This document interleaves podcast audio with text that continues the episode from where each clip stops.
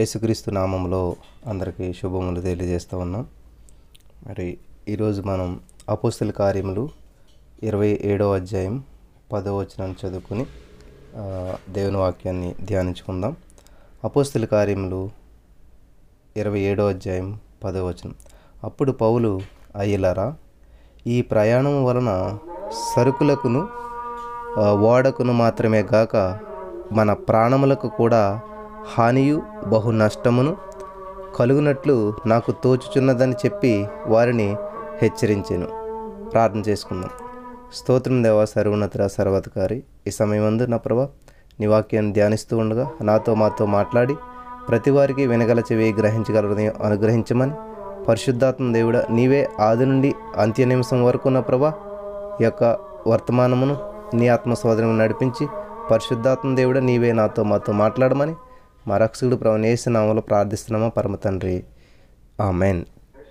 ఇక్కడ మనం చూసినట్లయితే ఒక మరి ఓడ ప్రయాణంలో ఇటలీ వెళ్ళాలని చెప్పేసి వీళ్ళంతా అనుకుని పౌలు గారు మరి ఈ ఒక సంఘటన జరుగుతూ ఉంది. మనకు అందరికీ తెలిసినటువంటి విషయమే. ఈ సంఘటనలో ఆ ప్రయాణమై వెళ్తున్నప్పుడు ఆ ప్రయాణము అంత శ్రేయస్కరమైనటువంటిది కాదు. ఆ ప్రయాణం వల్ల వచ్చేటువంటి పర్యవసానాలు ఎలా ఉంటాయో ఏంటనేటువంటిది పౌలు గారు మరి గ్రహిస్తూ చెప్తూ ఉన్నాడు. కానీ దాన్ని అక్కడ ఎవరు కూడా యాక్సెప్ట్ చేసినట్టు మనకి కనిపించదు. మనం చదువుకుంటూ వెళ్ళినట్లయితే బైబిల్ గ్రంథంలో చూసినట్లయితే పౌలు గారు చెప్పినటువంటి మాటను వాళ్ళెవరు కూడా ఖాతరు చేయకుండా మరి వాళ్ళకి ఉన్నటువంటి ఒపీనియన్స్ తోటే ముందుకెళ్ళిపోవడం జరుగుతూ ఉంటుంటుంది అనమాట.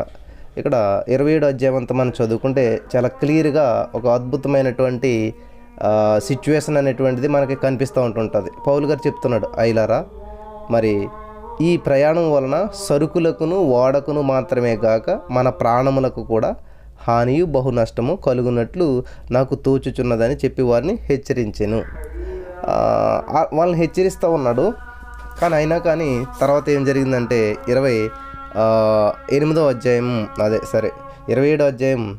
11వ వచనం మనం చూసినట్లయితే, ఆయనను శతాధిపతి పౌలు చెప్పినది నమ్మక నావికుడును వాడ యజమానుడును చెప్పినదే నమ్మెను.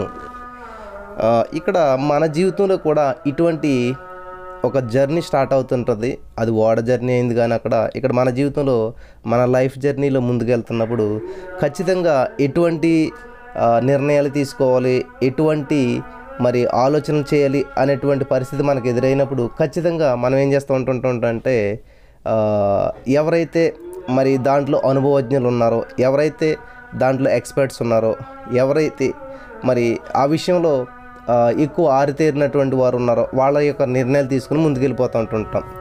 ఇక్కడ ఈ శతాధిపతి వలనే మనం కూడా ఖచ్చితంగా ప్రవర్తిస్తూ ఉంటుంటాం. ఇక్కడ పౌలు గారిని ఒక ఆత్మీయమైనటువంటి వ్యక్తిగా, ఒక ఆత్మానుసారమైనటువంటి వ్యక్తిగా మనం చూసినట్లయితే మరి ఈ శతాధిపతి మనకు సాదృశ్యంగా కనిపిస్తూ ఉంటుంటాడు. ఈ శతాధిపతి ఏం చేస్తూ ఉన్నాడంటే అక్కడ ఎవరు చెప్పింది నమ్ముతూ ఉన్నాడంటే 11వ వచనం, ఆయనను శతాధిపతి పౌలు చెప్పినది నమ్మక నావికుడును ఓడ యజమానుడును చెప్పినదే నమ్మెను. కాబట్టి ఇక్కడ మన జీవితంలో కూడా ఇటువంటి సిచ్యువేషన్స్ ఎదురవుతూ ఉంటుంటాయి. ఎలాగా ముందుకెళ్ళాలి, ఏం చేయాలి, ఏ జాబ్కి వెళ్ళాలి, లేకపోతే ఏ ప్లేస్లో ఉండాలి, ఏ విధమైన నిర్ణయం తీసుకోవాలన్నప్పుడు ఖచ్చితంగా మన బంధువుల్ని, స్నేహితుల్ని, ఇరుగు పొరుగు వారిని, లేకపోతే అదే విషయంలో ఎవరైతే కొంచెం ముందుకు వెళ్తారో, అదే విషయంలో ఎవరైతే సక్సెస్ అవుతారో, అదే విషయంలో ఎవరికైతే అనుభవం ఉంటుందో మరి అటువంటి వారితోటి ఖచ్చితంగా మనం కాంటాక్ట్ అవుతూ ఉంటుంటాం. ఇక్కడ ఈ విషయం చదువుతున్నప్పుడు చూసినట్లయితే 12వ వచనం కూడా, మరియు శీతాకాలము గడుపుటకు ఆ రేవు అనుకూలమైనది కానందున అక్కడ నుండి బయలుదేరి ఒకవేళ శక్యమైతే ఫిలిప్పినకు చేరి అక్కడ శీతాకాలం గడపవాలని ఎక్కువ మంది ఆలోచన చెప్పిరి. అది నైరుతి వాయువ్య దిక్కు తట్టునున్నటువంటి క్రేతు రేవై ఉన్నది. మరియు దక్షిణపు గాలి మెల్లగా విసురుచుండగా వారు తమ ఆలోచన సమకూడినదని తలంచి లంగరెత్తి క్రేతుధరిని ఓడ నడిపించిరి. కొంచెం సేపు అయిన తర్వాత ఊరకులోను అనిపోయిన గాలి క్రేతు మీద నుండి విసిరాను, దానిలో ఓడ చిక్కుకొని గాలికి ఎదురు నడవలేకపోయినందున ఎదురు నడిపించటకు మాని గాలి కొట్టుకుపోతుంది.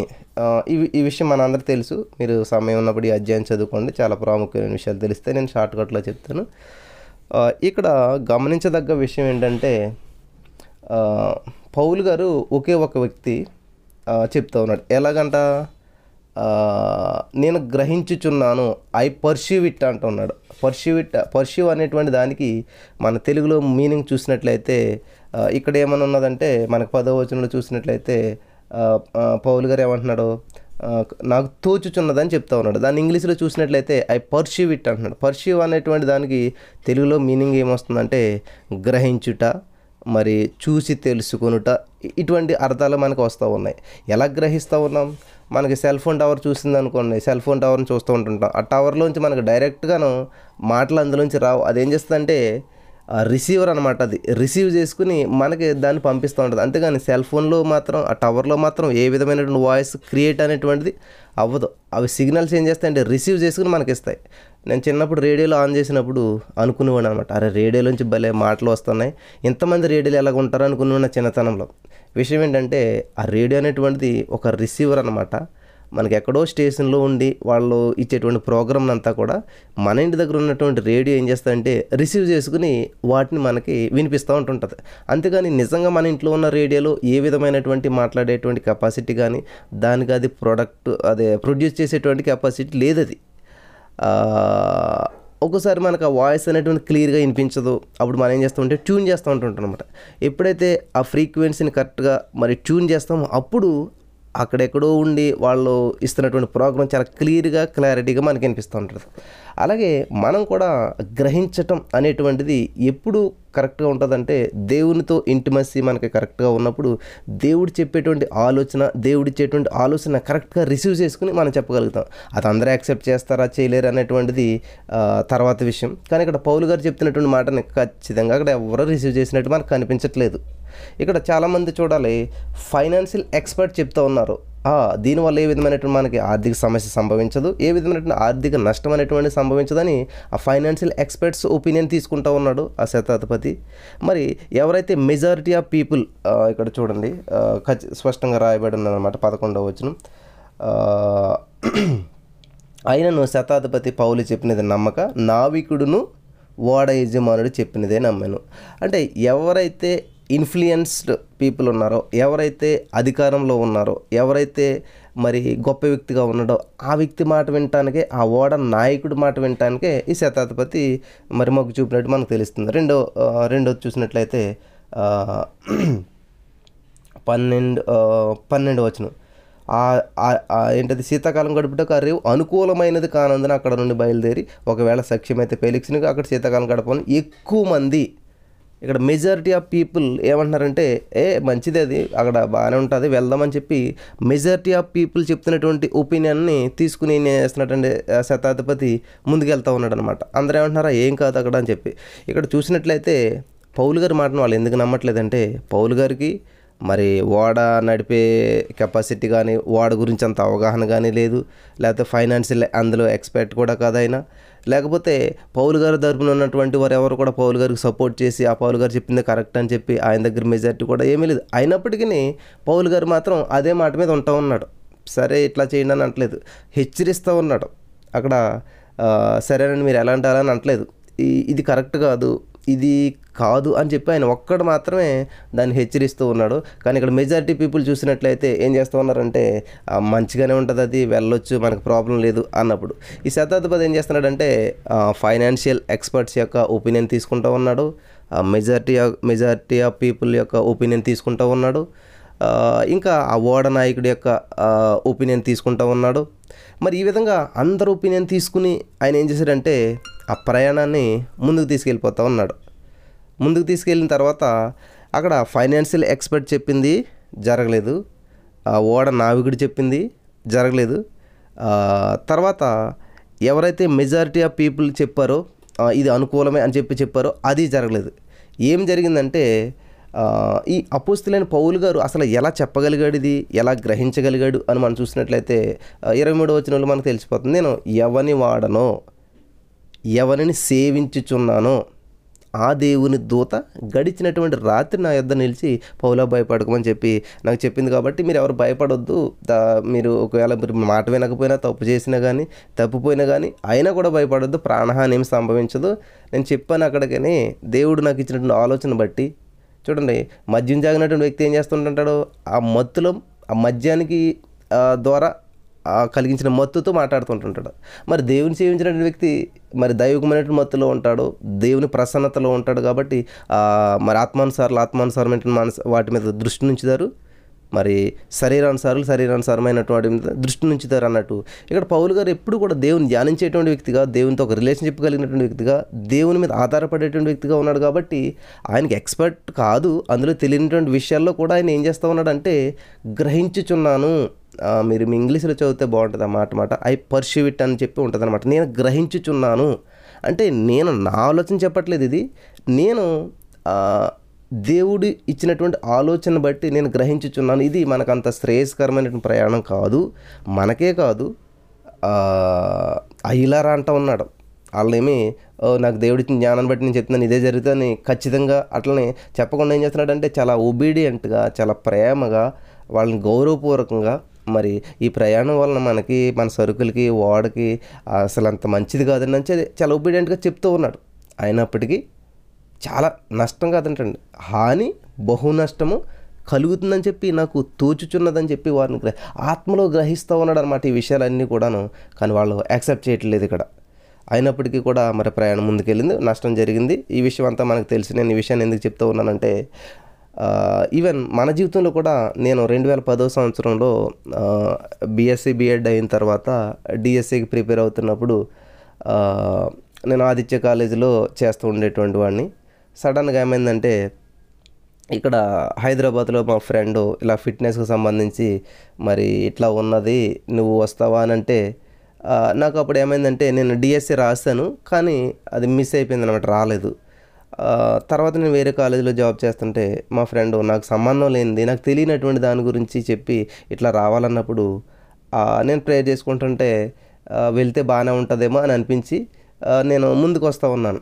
కానీ అక్కడ మొత్తం కాలేజ్ మొత్తం ఏమన్నారంటే, నువ్వు తీసుకున్నటువంటి స్టెప్ ఎంటైర్లీ డిఫరెంట్గా ఉన్నది, నువ్వు చాలా రాంగ్ చేస్తూ ఉన్నావు. మెజారిటీ పీపుల్ ఏం చెప్పారంటే, నువ్వు చాలా తప్పు నిర్ణయం తీసుకున్నావు, సబ్జెక్ట్ అంతా మర్చిపోతావు, కాబట్టి నువ్వు ఫీల్డ్ మారిపోతూ ఉన్నావు, అది దానివల్ల నీకు ఏది రాదు అని చెప్పారు.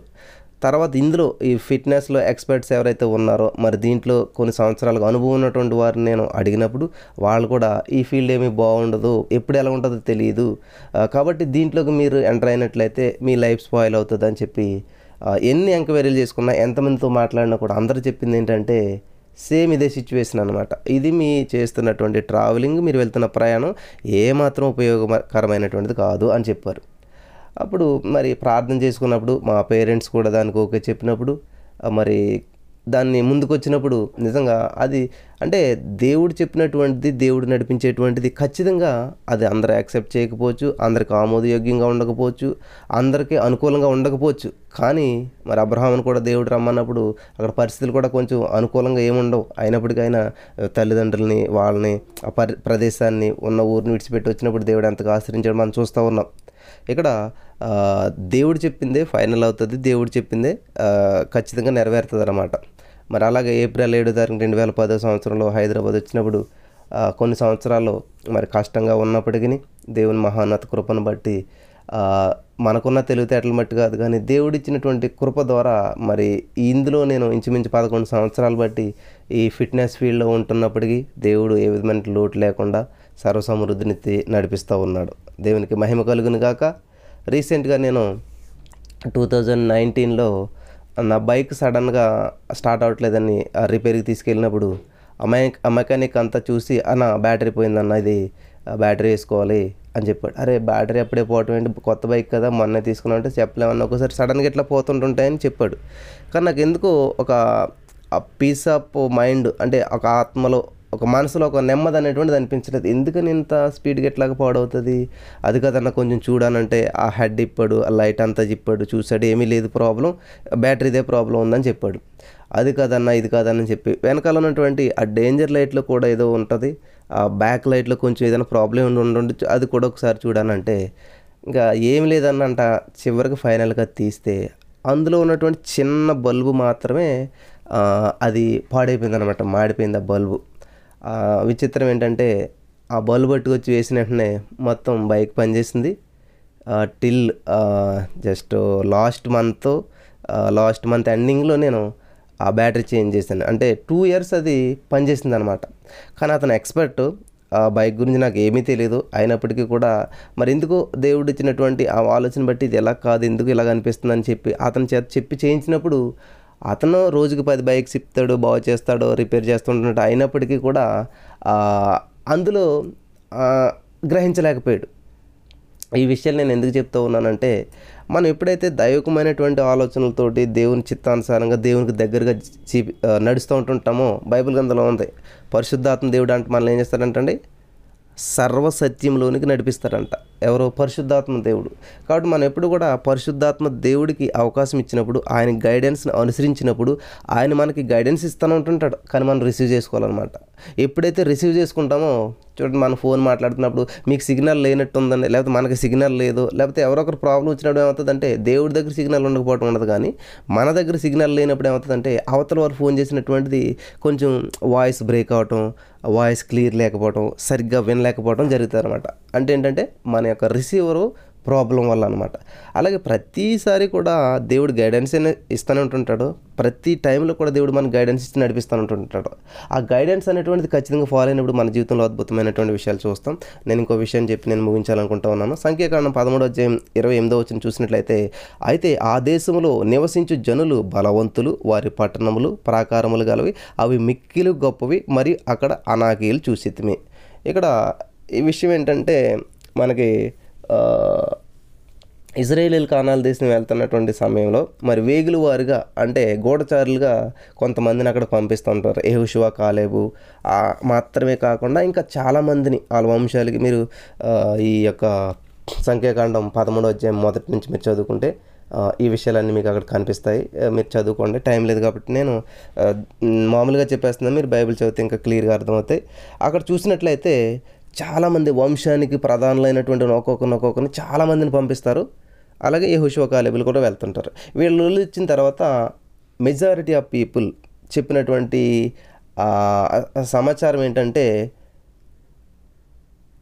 ఇది మాట, ఇది ఆ దేశం చాలా భయంకరంగా ఉన్నది, అక్కడ వాళ్ళు చాలా గొప్పోళ్ళు, మనం వాళ్ళు ఎదుట ఒక చీమల్లాగా దోమల్లాగా ఉంటాం, నల్లులాగా ఉంటాం, మనం నలిపేస్తారు, ఎందుకు పనికి రాకుండా పోతాం, అక్కడికి వెళ్ళామంటే మనం వాళ్ళకి నెగ్గటంగా, ఇట్లాగా చాలా నెగిటివిటీతో కూడినటువంటి ఆ సమాచారం తెస్తూ ఉంటుంటారు.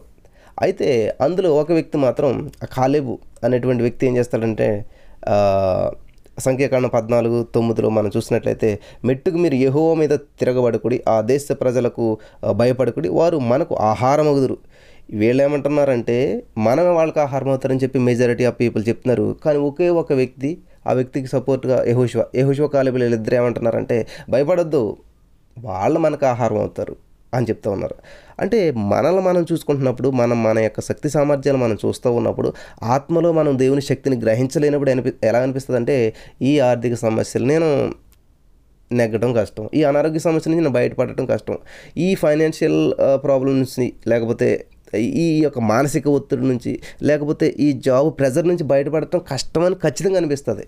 కానీ ఎప్పుడైతే ఆత్మలో గ్రహిస్తామో మనకి అది ఎటువంటిదైనా కూడా ఈజీగా నేను ఖచ్చితంగా దాన్ని జయించగలుగుతాను, ఖచ్చితంగా నేను దాని నుంచి బయటపడగలుగుతాను అని ఎప్పుడైతే మనకి ఎప్పుడు వస్తుందంటే ఆత్మలో గ్రహించుకున్నప్పుడు మాత్రమే.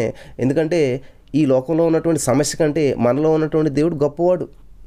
ఈ విషయం మనం గ్రహించలేనప్పుడు ఎలా అనిపిస్తుంది అంటే, ఈ సంఘాన్ని నడిపించడం కష్టం, లేకపోతే ఈ పరిచర్య చేయడం కష్టం, లేకపోతే ఈ పని చేయడం కష్టం, లేకపోతే ఇది చేయడం కష్టం అని ఖచ్చితంగా మనకు అనిపిస్తుంది. ఎందుకంటే మన యొక్క పరిస్థితుల్ని, మన యొక్క ఇవన్నీ చూస్తూ ఉన్నప్పుడు అలాగ అనిపిస్తుంది. కానీ వీళ్ళు యెహోషువ, కాలేబులు చూసినట్లయితే దేవుడిచ్చినటువంటి వాగ్దానాన్ని బట్టి దేవుడి కన్నుల ద్వారా చూస్తూ ఉన్నాడు. మన కన్నులతో చూస్తే ప్రతిదీ కూడా అంధకారం అయోమయంగా ఉంటుంది. కానీ దేవుడి కన్ను దృష్టి ద్వారా చూడటమే విశ్వాసం అనమాట. విశ్వాసం అంటే మన చూపుతో మనం చూడటం కాదు. విశ్వాసం అంటే ఏంటంటే దేవుని కన్నులతో పరిస్థితులు మనం చూడటం అనమాట. అది విశ్వాసం అనమాట. ఇక్కడ వీళ్ళు చెప్తే అసలు ఎంత భయంకరంగా ఉందంటే పరిస్థితి, భయపడకండి మీరు, దేవుడు వాళ్ళని అప్పగింతారంటే, యెహోవా మనకు తోడే ఉన్నాడు, అని చెప్పేసి వాళ్ళకి భయపడకుండా అని చెప్పి ఈ సంఖ్యాకాండం 14:9 చెప్తుంటుంటే ఆ సర్వ సమాజం వారిని రాళ్లతో కొట్టి చంపవాలని అనుకుందంట. చూసారా, వాళ్ళు ఇస్తున్నటువంటి మంచి సమాచారం పాజిటివ్గా మాట్లాడుతూ ఉన్నారు.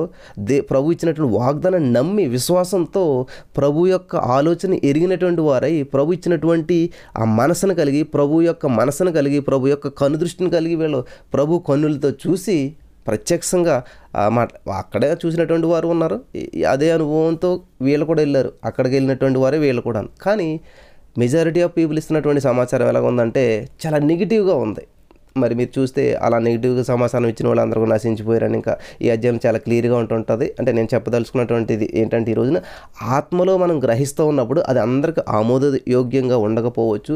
పౌలు గారిని ఇక్కడ ఎవరు కూడా యాక్సెప్ట్ చేసినట్టు కనిపించదు, పౌలు గారిని ఎవరు కూడా అప్రిషియేట్ చేసినట్టు కనిపించదు, పౌలు గారికి ఆలోచనకి ఎవరు కూడా సమ్మతించినట్టు మనకి కనిపించదు. కానీ పౌలు గారు చెప్పింది మాత్రమే జరిగింది అక్కడ. ఎందుకంటే పౌలు గారి ద్వారా చెప్పలేదు, అది పౌలు గారు ఏం చేశాడు, గ్రహించాడు, రిసీవ్ చేసుకున్నాడు, దాన్ని చెప్పాడు అనమాట. అందుకని అది జరిగింది. కాబట్టి ఆత్మానుసారమైనటువంటి విషయాలు ఆత్మానుసారమైనటువంటి వ్యక్తులకి మాత్రమే అవి బయలుపరచబడతా ఉంటుంటాయి. అదే వాళ్ళు అందరూ ప్రయాణం చేస్తున్నారు, కానీ ఒక పౌలు గారికి మాత్రం ఎందుకని ఆ విషయాన్ని దేవుడు చూపించాడు, మిగతా వాళ్ళు ఎందుకు చూపించలేదు? అక్కడ 20,00,000 మందో ఇంకా ఎక్కువ మందే ప్రయాణం చేస్తూ ఉన్నారు, కాబట్టి ఇద్దరు మాత్రమే ఎందుకని ఆ దేశాన్ని మనం స్వతంత్రించుకోగలుగుతాం అని చెప్తా ఉన్నారు. మిగతా మెజారిటీ ఆఫ్ పీపుల్ దాన్ని ఎందుకని గ్రహించలేకపోతున్నారంటే, అయ్యో మా పిల్లల భవిష్యత్తు ఏంటి అని చెప్పి పిల్లల గురించి వీళ్ళ గురించి ఆలోచిస్తూ ఉన్నారు తప్ప అసలు దేవుడు మన పట్ల ఎటువంటి చిత్తాన్ని కలిగి ఉన్నాడు, ఎటువంటి ఉద్దేశాన్ని కలిగి ఉన్నాడని మర్చిపోయారు. లాంగ్ బ్యాక్ మన అమెరికా వాళ్ళు ఇక్కడ కొంత ఇండియాలోనే ఎక్కడో షూ కంపెనీని ప్రారంభించాలని చెప్పి ఇద్దరు వ్యక్తులను పంపించారంట. ఎట్లా ఉంటా చూసారంటే, అందులో ఒక వ్యక్తి అన్నాడంట చాలా ఫన్నీగా నవ్వుతూ, హలో ఇక్కడ షూస్ అంటేనే తెలియదు, ఎవరి కాళ్ళకి షూసే లేవు, ఇక్కడ అనవసరం ఇక్కడ కంపెనీ పెట్టుకుంటే మనం చాలా లాస్ అయిపోతాం అని ఒక స్టేట్మెంట్ ఇచ్చాడంట ఆయన. సేమ్ కొంతకాలం తర్వాత ఇంకొక వ్యక్తి వచ్చాడంట. ఆ వ్యక్తి ఏమి ఇచ్చాడంటే, మన ఇండియాలో కంపెనీ పెట్టామంటే చాలా లాభాలు గడిస్తాం, ఎందుకంటే ఇక్కడ ఎవరికి వాళ్ళకి షూస్ లేవు, కాబట్టి ఆ షూస్ గురించి మనం వాళ్ళకి ఎక్స్ప్లెయిన్ చేసి అది ఎలా వేసుకోవాలో చెప్పాను అంటే ఖచ్చితంగా అందరూ కొనుక్కుంటారు అని చెప్పారంట. అంటే ఒకే కంపెనీ ఇద్దరు వ్యక్తులను పంపింది, ఒకే కంపెనీ గురించి ఒకే నిర్ణయం తీసుకోవడానికి పంపింది, కానీ వాళ్ళిద్దరి యొక్క దృష్టి ఎలా ఉందంటే, ఒకరు ఏమన్నారంటే ఇక్కడ వేస్ట్ అని ఒకళ్ళు అన్నారు, ఒకళ్ళు ఏమన్నారంటే ఇక్కడ బెస్ట్ అని అన్నారు అనమాట. ఏ వ్యక్తి అయితే బెస్ట్ అన్నారో ఆ వ్యక్తి యొక్క ఆలోచన నెరవేరింది. అతను షూస్ వేసుకుని నడవటం ప్రారంభించాడు. అందరితోటి ఏ షూస్ చూసావు ఎంత బాగున్నాయో, ఇది వేసుకుని వెళ్ళినట్లయితే నీకు ఎండలో మరి ఆ కాళ్ళు కాలిపోవు, రాళ్ళు దిగవు, మరి కాళ్ళకి ఏమి దెబ్బ తగలదు, నువ్వు వేసుకుని చూడని చెప్పేస్తే అరే బాగుందని వాడు ఇంకొకటి చెప్పి అలాగేమైందంటే ఆ కంపెనీ పెడతాం, విస్తరించడం, అభివృద్ధి చెందడం జరిగిందనమాట. అంటే మనం గ్రహించేటువంటి విధానం, ఆలోచించేటువంటి విధానం మీద మన యొక్క జీవితం అనేటువంటిది ఆధారపడి ఉంటుంది అనమాట. ఖచ్చితంగా దేవుడు దినవెల్లా మనకి ఆయన చేతులు చాపుతూనే ఉన్నాడు, దినవెల్లా ఆయన కనుదృష్టి మన మీద సంచారం చేస్తూ ఉంది. ఏహో కనుదృష్టి లోకమంతా సంచారం చేస్తుంది, కానీ మనం ఆయన కనుదృష్టి వైపు చూసి ఆయన ఇచ్చేటువంటి ఆలోచన ఎప్పుడైతే గ్రహిస్తామో ఖచ్చితంగా అది అందరికి ఆమోదయోగ్యంగా ఉన్నా లేకపోయినా కూడా ఖచ్చితంగా దాంట్లో సక్సెస్ అనేటువంటిది ఉంటుంది. ఎందుకంటే నరుని హృదయం ఆలోచన అనేకం వస్తాయి, యెహోవా యొక్క తీర్మానమే స్థిరమవుతుందంట, దేవుడి యొక్క తీర్మానం ఏది ఉంటుందో అది మాత్రమే నెరవేరుతుంది.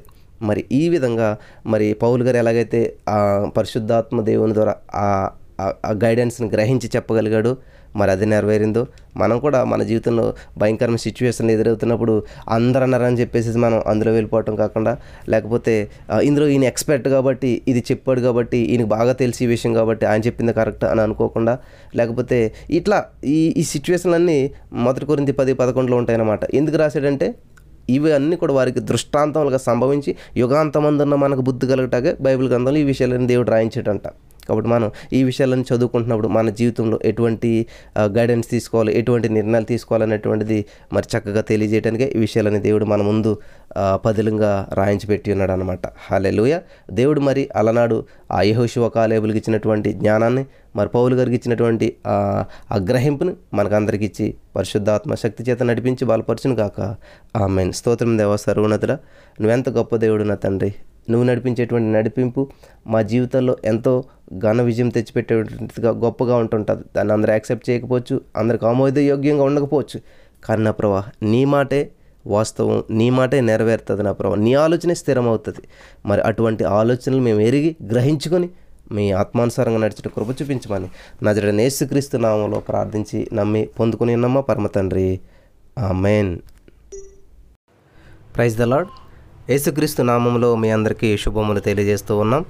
మరి ఈరోజు మనం ధ్యానించుకోబోచినటువంటి వాక్య భాగం కిరీటాల గురించి గత కొన్ని వారాలుగా ధ్యానిస్తూ ఉన్నాం. మనం గతంలో మరి ఆత్మీయమైనటువంటి కిరీటాలైనటువంటి అక్షయ కిరీటం, అతిశయ కిరీటం, నీతి కిరీటం, జీవ కిరీటం, మహిమ కిరీటం గురించి మనం ధ్యానించుకుంటూ వచ్చిన్నాం. ఈ రోజున ప్రకటన గ్రంథం 3:11 చదువుకుని మనం ముందుకు వెళ్దాం. నేను త్వరగా వచ్చుచున్నాను, ఎవడను నీ కిరీటమును అపహరింపకుండునట్లు నీకు కలిగిన దాన్ని గట్టిగా పట్టుకొనుము. ప్రార్థన చేద్దాం. స్తోత్రం దేవ సర్వోన్నతుడా, సర్వధికారి, ఈ సమయంలో నీ వాక్యం ధ్యానిస్తుండగా నాతో మాట్లాడి బలపరచమని యేసు నామములో ప్రార్థిస్తున్నాం తండ్రి, ఆమేన్. ప్రియమైనటువంటి సహోదరి స్నేహితులరా, ఇక్కడ దేవుడు చాలా అద్భుతమైనటువంటి మాటను మనకి సెలవిస్తూ వస్తూ ఉన్నాడు. ఏంటంట? నేను త్వరగా వచ్చుచున్నాను, ఎవడను నీ కిరీటమును అపహరింపకుండునట్లు. అపహరణం అంటే దొంగిలించడం. కాబట్టి ఈ కిరీటానికి పెట్టినటువంటి పేరు ఏమిటి అని చూసినట్లయితే ఆత్మీయ జీవితపు విజయ కిరీటము. హల్లెలూయా. ఏంటి నీ కిరీటం అంటే?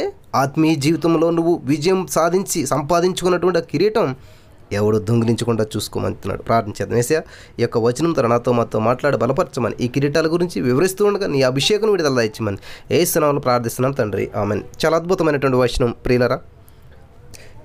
ఇక్కడ చాలా మహిమ కిరీటం గురించి గతంలో ధ్యానించుకున్నాం. ఈరోజు మనం ఈ ఆత్మీయ జీవితపు విజయ కిరీటం, ఆత్మీయ జీవితంలో విజయం పొందినప్పుడు కిరీటం వస్తుంది. ఒక రన్నింగ్ రేస్లో ఫస్ట్ తెరగైతే కిరీటం వస్తుందో, ఆత్మీయ జీవితంలో విజయం దేని నుంచి? విజయం శ్రమల నుంచి, కష్టాల నుంచి, బాధల నుంచి, శ్రమల నుంచి, ఇటువంటి భయంకరమైన సిచ్యువేషన్ గుండా వెళ్తూ ఉన్నప్పుడు విజయం పొందుకోవాలి మనం.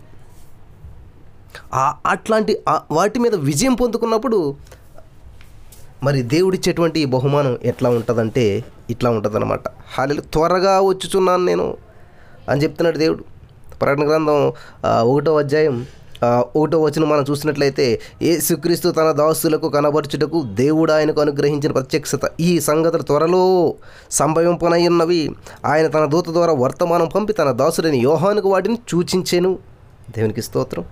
3:1 చూసినట్లయితే, సమయము సమీపించినది కనుక ఈ ప్రవచన వాక్యములు చదువువాడును వాటిని విని ఇందులో వ్రాయబడిన సంగతులను గైకొని వారు ధన్యులు. చదివేవాడు కాదండి, చదువువాడు ధన్యుడే, కానీ విని గైకొని వాడు కూడా ధన్యుడు అని దేవుని వాక్యం సెలవిస్తూ ఉంది. ప్రియమైనటువంటి సహోదరి స్నేహితులరా, ఆలోచించేయండి ఒకసారి. ప్రకటన గ్రంథం 22:7 మనం చూసినట్లయితే అక్కడ దేవుని వాక్యం సెలవిస్తున్నారు, ఇదిగో నేను త్వరగా వచ్చుచున్నాను, ఈ గ్రంథంలోని ప్రవచన వాక్యంలోని గైకొని వాడు ధన్యుడు. హల్లెలూయా. కాబట్టి అలా గైకుంటూ ఉన్నప్పుడు ఖచ్చితంగా మనం ఏం చేస్తాం? మెలకువగా ఉంటాం, మన కిరీటాన్ని గట్టిగా పట్టుకుని ఉంటాం. అదే చెప్తున్నాడు ఇక్కడ దేవుడు 11:1, నేను త్వరగా వచ్చుచున్నాను, ఎవడును నీ కిరీటమును అపహరింపకుండునట్లు, దొంగిలింపకుండునట్లు, నీ శాంతిని, నీ సమాధానాన్ని, నీవింతకాలం మరి ఏ శ్రమలనైతే తట్టుకుని నిలబడ్డావో దాన్ని దొంగిలించకుండా నీకు కలిగిందని చాలా గట్టిగా పట్టుకో. ప్రేరరా, పట్టుకున్నారా భక్తిని? ఈరోజు భక్తి జీవితాన్ని విడిచిపెట్టేసేసారా? గతంలో చాలా గట్టిగా పట్టుకున్నారు దేవుడిని. యాకోబోలే, నువ్వు ఆశీర్వదింతేనుగా నేను విడిచిపెట్టను అని పట్టుకున్నారు. అలా పోరాడగా కిరీటం సంపాదించుకుని ఈరోజు నా విడిచిపెట్టేహారా? దేవుడు అడుగుచున్నాడు. ఒక్కసారి మనల్ని మనం పరిశీలన చేసుకుందాం ప్రిలారా. 12:1 చూద్దాం. ప్రకటన గ్రంథం 22:12 చూసినట్లయితే, ఇదిగో త్వరగా వచ్చుచున్నాను, వాని క్రియల చెప్పున ప్రతి వానికి ఇచ్చుటకు నేను సిద్ధపరిచిన జీతము నా యొద్దనున్నది. హల్లెలూయా. దేవుడు ఒక కిరీటాన్ని మన దగ్గర తీసుకుని వస్తాడంటండి. ఆ జీతం పొందుకోవాలంటే, ఆ కిరీటం మనం పొందుకోవాలంటే క్రియలు చెప్పిన మనం ఎటువంటి యాటిట్యూడ్ కలిగి ఉన్నాం, ఎటువంటి మనస్తత్వం కలిగి ఉన్నాం. క్రియలు అంటే చేతులతో చేసే క్రియల గురించి దేవుడు చెప్పట్లేదండి ఇక్కడ. ఎందుకంటే మన చేతులతో మంచి పనులు చేస్తుంటుంటాం, మనం ఈ చేతులతో ఆహార పొట్లాలు పంచి పెడతాం, చేతులతో బట్టలు ఇస్తూ ఉంటుంటాం, కానీ మనసులో చూసినట్లయితే చాలా గర్వం ఉంటుంది, చాలా నేనే చేస్తాను, ఇది నా వల్ల అయిందని చెప్పేసినటువంటి ఆలోచన ఉంటుంది. కానీ దేవుడు ఏం చూస్తున్నాడంటే, క్రియ అంటే మనసులో ఉంచేటువంటి ఆలోచన చూస్తూ ఉన్నాడు అనమాట. హల్లెలూయా. ఎటువంటి మనసుతో చేసామో క్రియ, అప్పుడు ఈ మనస్సుకి క్రియకి ఇంక్లూడ్ చేసి ఫలితాన్ని ఇస్తున్నాడు దేవుడు. ప్లస్ మైనస్ కలిస్తే ఈజ్వల్ టు మైనస్ అయిపోతుంది. మీకు తెలుసా విషయం? ప్లస్ కలిస్తేనే ప్లస్ అవుతుంది. గమనిస్తున్నారా? కాబట్టి పాజిటివ్ నెగిటివ్ కలిస్తే నెగిటివే మిగులుతుంది. అక్కడ పాజిటివ్ కలిస్తే పాజిటివ్ అవుతుంది. కాబట్టి ఇక్కడ దేవుని పని చేసేటప్పుడు దానమైన ధర్మమైన ఎవరికైనా హెల్ప్ అయినా దేవుని పరిచర్యలో సపోర్ట్ ఏదైనా సరే మంచి మనసుతో చేయాలంటండి. సనుగు కొనక సందేహించక తన హృదయంలో నిశ్చయించుకుని ప్రకారము చేయాలని చెప్పి దేవుడు చెప్తున్నాడు. కాబట్టి నువ్వు నిశ్చయించుకున్నది ఒకటి చేసేది ఒకటి అయితే మ్యాచ్ అవుతుంది, నెగిటివ్ వస్తుంది, మొత్తం నెగిటివ్ అయిపోతుంది. అందుకని దేవుడు చెప్తూ ఉన్నాడు. 20వ వచనం కూడా చూద్దారు. 22వ అధ్యాయం 20వ వచనం చూసినట్లయితే, ఈ సంగతులను గురించి సాక్ష్యం ఇచ్చేవాడు అవును త్వరగా వచ్చుచున్నానని చెప్పుచున్నాడు. ఆమెన్. ప్రభు అయిన యేసు రమ్ము. దేవునికి స్తోత్రం కలుగును గాక. హల్లెలూయా.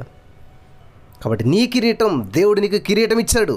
నువ్వు గతంలో ఎంతో విశ్వాసంలో బలపడ్డావు, గతంలో ఎన్నో శ్రమలను తట్టుకుని నిలబడ్డావు, గతంలో ఎన్నో మరి భయంకరమైన పరిస్థితులు ఎదురైనప్పుడు నిలబడ్డావు, విశ్వాసంలో అనేక మందికి సాక్షిగా ఉన్నావు. అలా నిలబడటం వల్ల, అలా జీవించడం వల్ల నీ ఆత్మీయత నువ్వు కాపాడుకున్నావు, నీ విశ్వాసాన్ని తొలగిపోలేదు. కాబట్టి నీ ఆత్మీయ జీవితపు విజయ కిరీటం నీకు దక్కినది. ఆ దక్కినటువంటి కిరీటాన్ని ఒకడు ఎవరు కూడా దొంగిలించుకోకుండా చూసుకోమని చెప్తున్నాడు. హల్లెలూయా. నమ్మకమైనటువంటి సేవకు లభ్యమైనటువంటి బహుమతులు అని అర్థం అన్నమాట. హల్లెలూయా. ఈ జీవ కిరీటం ఇవంటి ఏంటంటే నమ్మకమైనటువంటి సేవకు, నమ్మకమైనటువంటి విశ్వాస్యతను కనపరిచినందుకు వచ్చేటువంటి బహుమతులు ఇవన్నీ కూడా. ఈ ఆత్మీయ జీవితపు విజయ కిరీటం అంటే ఏంటంటే ఇవన్నమాట. హల్లెలూయా. దేవునికి స్తోత్రం కలుగును గాక. మనం ప్రకటన 2:10 కూడా చూసాం కదండి, అందరికీ గుర్తుండి ఉంటుంది. ప్రకటన 2:10 దేవుడు చెప్తా ఉన్నాడు ఏమని, ఇదిగో మీరు శోధించబడినట్లు అపవాది మీలో కొందరిని చెరలోనికి వేయించబోచున్నాడు. 10 దినముల శ్రమ కలుగును, ఆయనను మరణం వరకు నమ్మకంగా ఉండు, నేను నీకు జీవ కిరీటం ఇస్తానని చెప్తున్నాడు. మరణం వరకు, అంతం వరకు. హల్లెలూయా. దేవునికి స్తోత్రం. 1 కొరింథీ పత్రిక 9వ అధ్యాయం 24వ వచనం మనం చూసినట్లయితే, అక్కడ 1 కొరింథీ పత్రిక 9వ అధ్యాయం 24వ వచనంలో దేని వాక్యం సెలవిస్తూ ఉన్నదంటే, పందెపు రంగమందు పరిగెత్తు వారందరూ పరిగెత్తుదురు కానీ ఒక్కడే బహుమానం పొందుదునని మీకు తెలియను కదా, అటువలే మీరు బహుమానం పొందినట్లు పరిగెత్తడి. ఆత్మీయ జీవితం అనేటువంటిది ప్రియులారా పరుగు పందెం లాంటిది. ఎక్కడ ఆగిపోతే అక్కడ ఓడిపోతాం. సాగిపోవాలి ప్రియులారా. ఇక్కడ విచిత్రం ఏంటంటే పరిగెత్తే ప్రతి వాడు నెగ్గుతాడు, పరిగెత్తే ప్రతి వాడు బహుమానం పొందుకుంటాడు ఇక్కడ. కానీ ఒక్కడే బహుమానం పొందుతాడు. హల్లెలూయా. దేవునికి స్తోత్రం. 25వ వచనం 1 కొరింథీ 9:25, మరియు పందెమందు పోరాడు ప్రతి వాడు అన్ని విషయములందు మితముగా ఉండిన వాడు క్షయమగు కిరీటమును పొందుటకును, మనమైతే అక్షయమగు కిరీటమును పొందుటకును మితముగా ఉన్నాము. ఇది ఆల్రెడీ గతంలో ధ్యానించుకున్నాం మనం.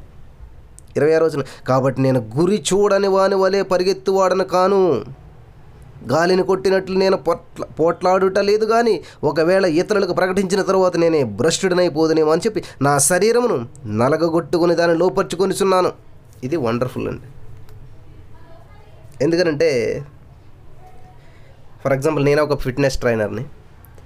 నా శరీరాన్ని నేను నలగొట్టుకోకుండా, నా శరీరాన్ని నేను దాన్ని ఒక షేప్లో పెట్టుకోకుండా నేను ఎదుటి వారికి ఫిట్గా ఉండాలని చెప్పి నేను చెప్పలేను. వినరు కూడా అనవాళ్ళు, నీది నువ్వు చూసుకోవయ్యే, ముందు దాన్ని చేయటం నేర్చుకో, నీకే చేయటం రాలేనప్పుడు మాకేం నేర్పుతావు అంటుంటారు కదండి. అదే కాబట్టి ఏం చేయాలంటే, నేను గురి చూడని వాని వలె పరిగెత్తువాడని కాను. గురి లేనటువంటి జీవితం ఈరోజు మనం జీవిస్తూ ఉన్నాం. కానీ కిరీటం కావాలనుకుంటూ ఉంటాం, బహుమతి కావాలనుకుంటుంటున్నాం, ప్రాక్టీస్ ఉండదు. అసలు ఏం చేస్తే అది బహుమతి వస్తుందో తెలియదు మనకి. కాబట్టి ఈరోజు నేను మాట్లాడిన ప్రేమైనటువంటి వార్లరా, ఆత్మీయ జీవితంలో విజయ కిరీటం పొందుకోవాలంటే ఒక గురి కలిగి జీవించాలి. రన్నర్కి ముందు గురి ఏంటో చెప్తారు, పలానా గురి నీది, అక్కడికి నువ్వు రీచ్ అవ్వాలి, అందరికంటే ముందు నువ్వు రీచ్ అవుతే, ఆ గురి నువ్వు చేరుకుంటే నీకు అది కిరీటం వస్తుందని చెప్తారు. కాబట్టి ఈరోజు నేను మాటలు వింటున్న ప్రియమైనటువంటి వాళ్ళరా, మరి మన గురి ఏమై ఉన్నది? గురి కలిగినటువంటి ఆత్మీయ భక్తి మనం చేస్తూ ఉన్నామా, లేకపోతే గురి లేనటువంటిది? ఎక్కడికి వెళ్తున్నావా, ఏదో పరిగెడుతున్నాను, ఎటు వెళ్తున్నావు అంటే నా ఇష్టం వచ్చినట్టు నేను పరిగెడుతున్నాను, నా ఇష్టం వచ్చినట్టు నేను వెళ్తాను, లేదు. రన్నర్కి ప్రతి వాళ్ళకి కూడా గురి ఉంటుంది అనమాట. ఇక్కడ స్టార్ట్ అవ్వాలి, ఇక్కడికి వెళ్ళాలి, ఇదిగో ఈ రూట్లో వెళ్ళాలి, ఈ విధంగా వెళ్ళాలి, ఒక లైన్ ఉంటుంది. ఆ లైన్ ద్వారా వెళ్తేనే వాళ్ళకి గురి చేరుకుంటారు. అలా వెళ్ళిన వాళ్ళకి మాత్రమే బహుమతి ఇస్తారు. లైన్ క్రాస్ అయినట్లయితే రాదు. అలాగే మన ఆత్మీయ జీవితంలో దేవుడు కొని పెట్టాడు, నియమ నిబంధనలు పెట్టాడు. 10వ అధ్యాయంలో మనం చూసినట్లయితే, 10వ అధ్యాయంలో మనం చూసినట్లయితే ఖచ్చితంగా నియమ నిబంధనలు పెట్టాడు మనకి. ఎలా ఉండాలి? తల్లిదండ్రులు గౌరవించాలి, తల్లిదండ్రులు గౌరవించమనేటువంటిది ఒక లైన్ మాట. ఆ లైన్ దాటి వెళ్ళకూడదు, మనం గౌరవించుకుంటూ ఉండకూడదు. హల్లెలూయా. ఫిలిప్పి పత్రిక 4:1 చూసినట్లయితే, కావులని నాపేక్షించి నా ప్రియ సహోదరులారా, నా ఆనందమును నా కిరీటమునై ఉన్న నా ప్రియులారా, ఇట్లు ప్రభునందు స్థిరులైయుండుడి. నా ప్రియులారా, స్థిరులైయుండుడి. స్థిర మనస్సు కలిగి ఉండాలి, సంచల స్వభావం ఉండకూడదు అనమాట. కాన్సన్ట్రేషన్ ఇప్పుడు గురి మీద ఉండాలి, జనాల మీద కానీ అడ్డు కానీ ఇటు కానీ చూడకూడదు అనమాట.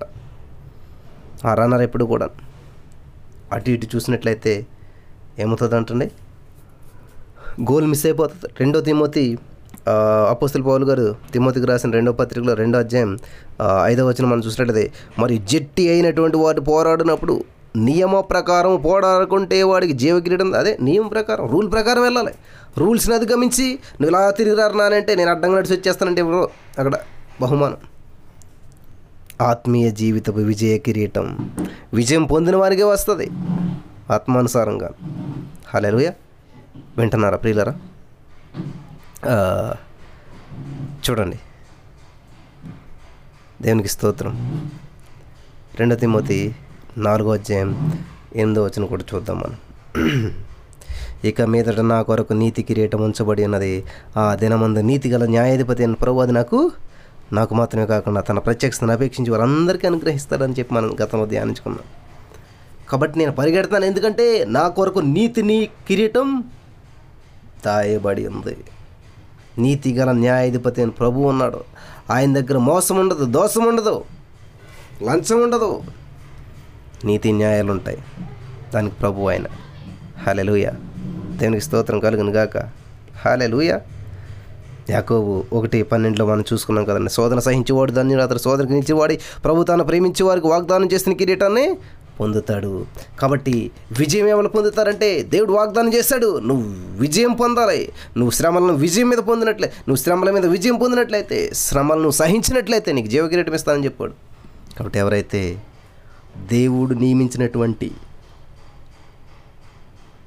దేవుడు వాగ్దానం చేసినటువంటి ఆ జీవకిరీటాన్ని పొందుకుంటారో ఖచ్చితంగా వాళ్ళను దేవుడు మరి ఆశీర్వదిస్తాడంటండి, తన యొక్క కిరీటాన్ని వాళ్ళకి ధరింపజేస్తాడంట. హల్లెలూయా. నమ్ముతున్నారా ప్రియులరా? విశ్వసిస్తూ ఉన్నారా? ఈ లోకంలో మోసం జరగవచ్చు, కానీ దేవుని సన్నిధిలో ఎటువంటి పరిస్థితుల్లో మోసం జరగదు. 1 పేతురు 5:4 మనం చూసినట్లయితే, ప్రధాన కాపరి ప్రత్యక్షమైనప్పుడు మీరు వాడబారని మహిమ కిరీటాన్ని పొందుకుంటారు. దేవుడు ప్రత్యక్షమైనప్పుడు ఖచ్చితంగా మరి ఆ యొక్క కిరీటాన్ని మనం పొందుకుంటామని చెప్పి దేవుడు తెలియజేస్తూ ఉన్నాడు. 2 యోహాను 8:8 మనం చూసినట్లయితే, అట్టివాడే వంచకుడు క్రీస్తు విరోధునై ఉన్నాడు, మేము మీ మధ్యన నెరవేర్చినటువంటి కార్యములను చెడగొట్టుకొనక మీరు పూర్ణ ఫలము పొందినట్లుగా జాగ్రత్తగా చూసుకోండి. పూర్ణ ఫలం పొందినట్లుగా జాగ్రత్తగా చూసుకోవాలి. హల్లెలూయా. చేతితో పట్టుకుని ఉండు అని చెప్తున్నాడండి. చేతితో పట్టుకుని ఉండు. హల్లెలూయా. ప్రియరా, పట్టుకుని ఉన్నారా? దేవుడు మీకు ఇచ్చినటువంటి తలాంతులు మీరు పట్టుకుని ఉన్నారా? విడిచిపెట్టేశారా?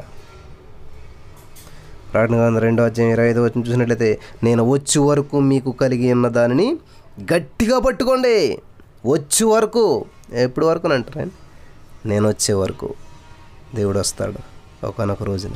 ఆయన వచ్చేంత వరకు, మనం చచ్చేంత వరకు, మన ప్రాణం పోయేంత వరకు గట్టిగా పట్టుకుని ఉండాలంటండి. బ్రదర్, నేను చాలా విశ్వాసంగా ఉన్నాను, ఇంకా నా విశ్వాసాన్ని నేను కోల్పోతున్నాను, విశ్వాసంలో బలహీనం అయిపోతూ ఉన్నాను అంటున్నట్లయితే దేవుడు చెప్తున్నాడు, ఇదిగో నేను వస్తాను. వచ్చే వరకు మీకు కలిగి ఉన్న దాన్ని గట్టిగా పట్టుకున్నాడు. బ్రదర్, నా దగ్గర ఏముందండి? నా దగ్గర గొప్ప టాలెంట్స్ తలాంతులు ఏమి లేవు, కానీ ఒకటి ఉంది కదా నీ దగ్గర, నమ్మకం. దేవుని మీద ఉంచిన నమ్మకం, దేవుని నమ్ముకోవటం. కాబట్టి దాన్ని గట్టిగా పట్టుకోమంటున్నాడు. దాన్ని గట్టిగా పట్టుకునడి అని చెప్పి దేవుడి రోజున వాక్యం ద్వారా మనకి తెలియజేస్తూ ఉన్నాడు. హల్లెలూయా.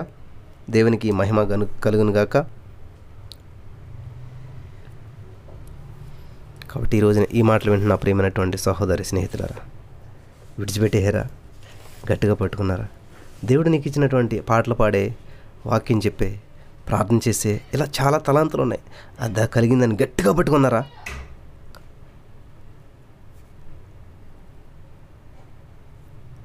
మనుషులకు కాదు, మనం దేవునికి లెక్క అప్పు చెప్పాలి. దేవుడిచ్చిన టాలెంట్, తలాంత్ ఎట్లా ఉపయోగిస్తున్నాము అనేటువంటిది. హల్లెలూయా, దేవునికి స్తోత్రం కలుగునుగాక. మెలకుగా ఉండి అంటున్నాడు. ప్రకటన గ్రంథం 16వ అధ్యాయం 15వ వచనం మనం చూసినట్లయితే, ప్రకటన గ్రంథం 16వ అధ్యాయం 15వ వచనం మనం చూసినట్లయితే, ప్రకటన 16, 15, 16 చూద్దాం. హెబ్రీ భాషలో హెర్మెగిద్దో అని చోటుకు వారిని పోగు చేశాను. 16, ఇదిగో నేను దొంగ వలె వచ్చుచున్నాను, తాను దిగంబరుడుగా సంచరించుచున్నందున జనులు తన దిశమలను చూతురేమో అని మెలకుగా ఉండి తన వస్త్రము కాపాడుకొనువాడు ధన్యుడు.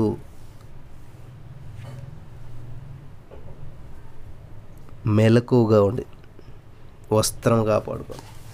వస్త్రం అంటే మన వస్త్రం, మా ఆత్మీయమైనటువంటి వస్త్రం ప్రియులరా. మరి నిద్రపోయినటువంటి వ్యక్తికి వస్త్రాలు ఉన్నాయో లేవో కూడా తెలియదు. మెలకున్నటువంటి వ్యక్తి ఏం చేస్తారంటే వస్త్రాలను కాపాడుకుంటూ ఉంటుంటాడు, వస్త్రాలు సరిగ్గా పెట్టుకుంటూ ఉంటుంటాడు.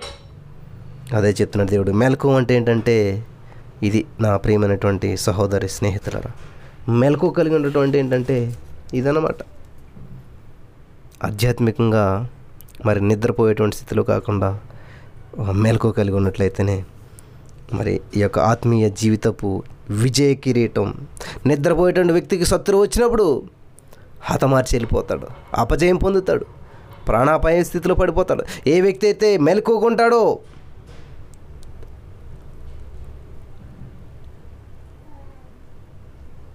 ఎవరైతే ప్రార్థించేందుకు పట్టుదల కలిగి మెలకువగా ఉంటారో వాళ్ళకి దేవుడు ఏం చేస్తారంటండి, ఆత్మీయ జీవిత విజయ కిరీటం ఇస్తారంట. ఎందుకంటే నిద్రను జయించారు, మరి సమస్యను జయించారు, వారికి వచ్చినటువంటి ప్రతి అంధకార శక్తులను జయించారు. కాబట్టి జాగ్రత్తగా చూసుకున్నాడు. దిగంబరుడుగా సంచరించుచున్నందున జనులు తన దిశమలను చూతురేమో అని మెలకువగా ఉండి తన వస్త్రమును కాపాడుకునేవాడు ధన్యుడు. మెలకువగా ఉండాలంటాడు. మెలకువ లేనటువంటి వాడు వస్త్రాన్ని కాపాడుకోలేడు.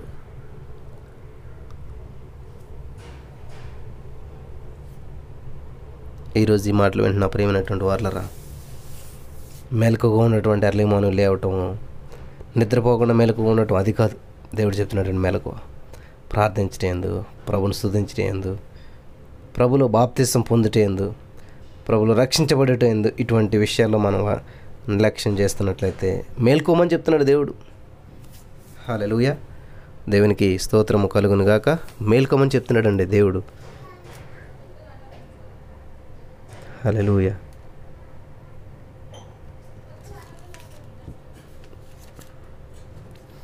మరి అలాగే ఇంకోటి చూద్దాం. ఇది ప్రకటన 3:11 ఉన్నటువంటి ఆత్మీయ జీవితపు విజయ కిరీటాన్ని మనం పొందుకుందాం. తర్వాత 20, ప్రకటన గ్రంథం 4వ అధ్యాయం 10వ వచనాన్ని చూద్దాం మనం. ప్రకటన గ్రంథం 4వ అధ్యాయం 10వ వచనం.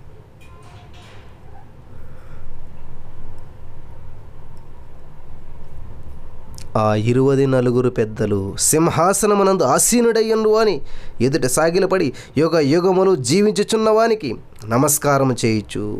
వావ్. 11, ప్రభువా మా దేవా, నీవు సమస్తమును సృష్టించితివి, నీ చిత్తమును బట్టి అవి ఉండిను, దానిని బట్టి ఏ సృష్టింపబడిన గనుక నీవే మహిమ, ఘనత, ప్రభావములు పొందనర్హుడు అని చెప్పాను. తమ కిరీటములను సింహాసనం ఎదుట వేసిరి.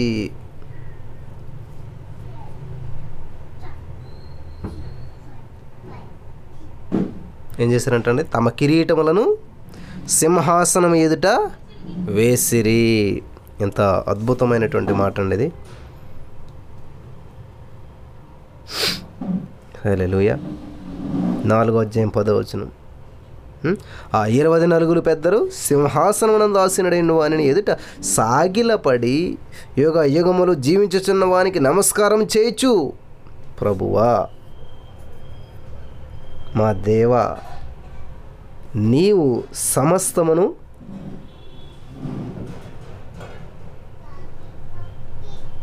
సృష్టించితివి.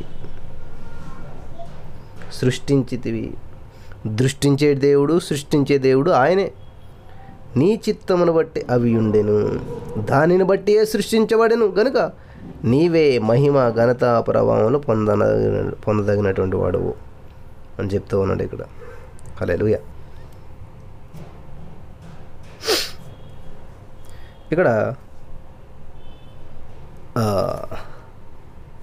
ప్రకటన గ్రంథం 4వ అధ్యాయం 10వ వచనంలో మనం చూసినట్లయితే ఆ యొక్క మాటకి మరి ఈ కిరీటాలు, వాళ్ళకు ఉన్నటువంటి కిరీటాలు అంటే ఏంటంటే వాటిని పడేసి మరి వారి సింహాసనాలకి సంబంధించినటువంటి అధికారం, బల ప్రభావాలు అన్నీ కూడా కలిగేవి అన్నమాట. ఈ సర్వాధికారి అయినటువంటి దేవుని నుంచే అని చెప్పేసేసి వారు ఈ విధంగా మరి చూపిస్తారనమాట. ఆ కిరీటం తీసి అవన్నీ పక్కన పెట్టేస్తున్నారంటే అధికారాన్ని ధిక్కరించట్లేదు ప్రియులారాలు. ఏం చేస్తున్నారంటే వాటన్నిటి నుంచి కాపాడినటువంటి దేవాది దేవుణ్ణి మహింపరుస్తున్నారు. వాటన్నీ కూడా నీ పాదాల దగ్గర పెడుతున్నాం దేవా, నీవు మాకు ఇచ్చినటువంటి. ఎంత అద్భుతంగా ఉందండి ఈ మాట. కిరీటాలు అవన్నీ పడేసంట వారి సింహాసనాలకు మరి సంబంధించినటువంటి అధికారం కానీ బల ప్రభావాలన్నీ కూడా కలిగేవి మరి సర్వాధికారి దేవుని నుంచే అని చెప్పి వారు చూపిస్తారంటండి. మాకున్నటువంటి ఏదైనా సరే సమస్తం కూడా తీసి అలా బయట పెడతారంట, దేవుని పాదాల దగ్గర పెడతారంట. ఎందుకంటే నీ పాదాల నుంచి వచ్చిందే మాకు అని చెప్పేసి. కాబట్టి ఈరోజున నీకు నాకు ఎంత అధికారం ఉన్నా, ఎంత భూములు ఉన్నా, ఎంత స్థితి ఉన్నా అవన్నీ దేవుని పాదాల దగ్గర పెట్టాలి, దేవుని ఎదుటి మనం మోకరించాలి. హల్లెలూయా. Thank you Jesus. హల్లెలూయా. చాలా అద్భుతమైనటువంటి మాట. స్వర్ణ కిరీటం అంటే బంగారు కిరీటం,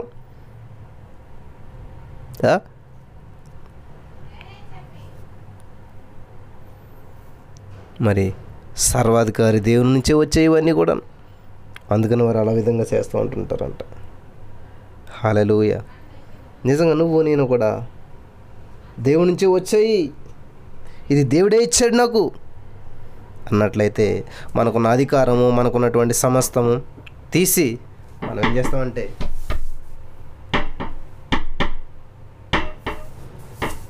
ఖచ్చితంగా మరి మన అధికారాన్ని, మనకున్నటువంటి ప్రతి అవకాశాన్ని ప్రభు పాదాల దగ్గర మనం పెట్టగలుగుతాం. హల్లెలూయా. దేవునికి స్తోత్రం కలుగును గాక. కాబట్టి ఆత్మీయ జీవితపు విజయ కిరీటం, శ్రమల మీద విజయం పొందినప్పుడు, విశ్వాసంలో పడిపోకుండా ఉన్నప్పుడు దేవుడు ఖచ్చితంగా ఇస్తాడు. అలాగే మరి ఈ పెద్దల స్వర్ణ కిరీటం, ఆ కిరీటాన్ని తీసి వాళ్ళు ఏం చేస్తున్నారంటే సాగిలి పడుతూ ఉన్నారంటండి. ఎవరికి? సింహాసనాసీనుడైనటువంటి వానికి సాగిలిపడి యుగ యుగమును జీవించుచున్నటువంటి వానికి నమస్కారం చేయొచ్చు. ప్రభువా మా దేవా, నీవు సమస్తమును సృష్టించితివి, నీ చిత్తమును బట్టి అవి ఉండెను, దానిని బట్టి సృష్టించబడిన గనుక నీవే మహిమ ఘనతకు ప్రభావములు పొందదగినటువంటి వాడు అని తమ కిరీటములు తీసి సింహాసనం ఎదుటి వేసిరి. మాకున్న గొప్ప సింహాసనం ఏదైనా సరే అది నీ పాదాల దగ్గర చాలా చిన్నదే, స్వల్పమైనటువంటిది అని వెళ్ళొప్పుకుంటున్నారు. కాబట్టి ఈరోజు చాలామంది వాళ్ళకున్నటువంటి అధికారాన్ని బట్టి, పొలిటీషియన్స్, రాజకీయ నాయకులను బట్టి, లేకపోతే పదవులను బట్టి, లేకపోతే ఏదైనా సరే, ఎంత పెద్ద ఉద్యోగమైనా సరే దాన్ని బట్టి ఎప్పుడు కూడా గర్వించకూడదు. అది దేవుని పాదధూళి అని చెప్పి మనం ఖచ్చితంగా విశ్వసించాలి. హల్లెలూయా. ఈయన మాటలు వింటున్న ప్రియమైనటువంటి సహోదరి స్నేహితులారా, మరి మనం కూడా మనకున్నటువంటి అధికారాన్ని, మనకున్నటువంటి లోపలేదో గొప్ప దాని మీద అనుకుంటున్నాం, దాన్ని తీసి దేవుని పాదాల దగ్గర పెట్టేస్తే దేవుడు చాలా ఉన్నతంగా నడిపిస్తాడు దేవుడు మనం.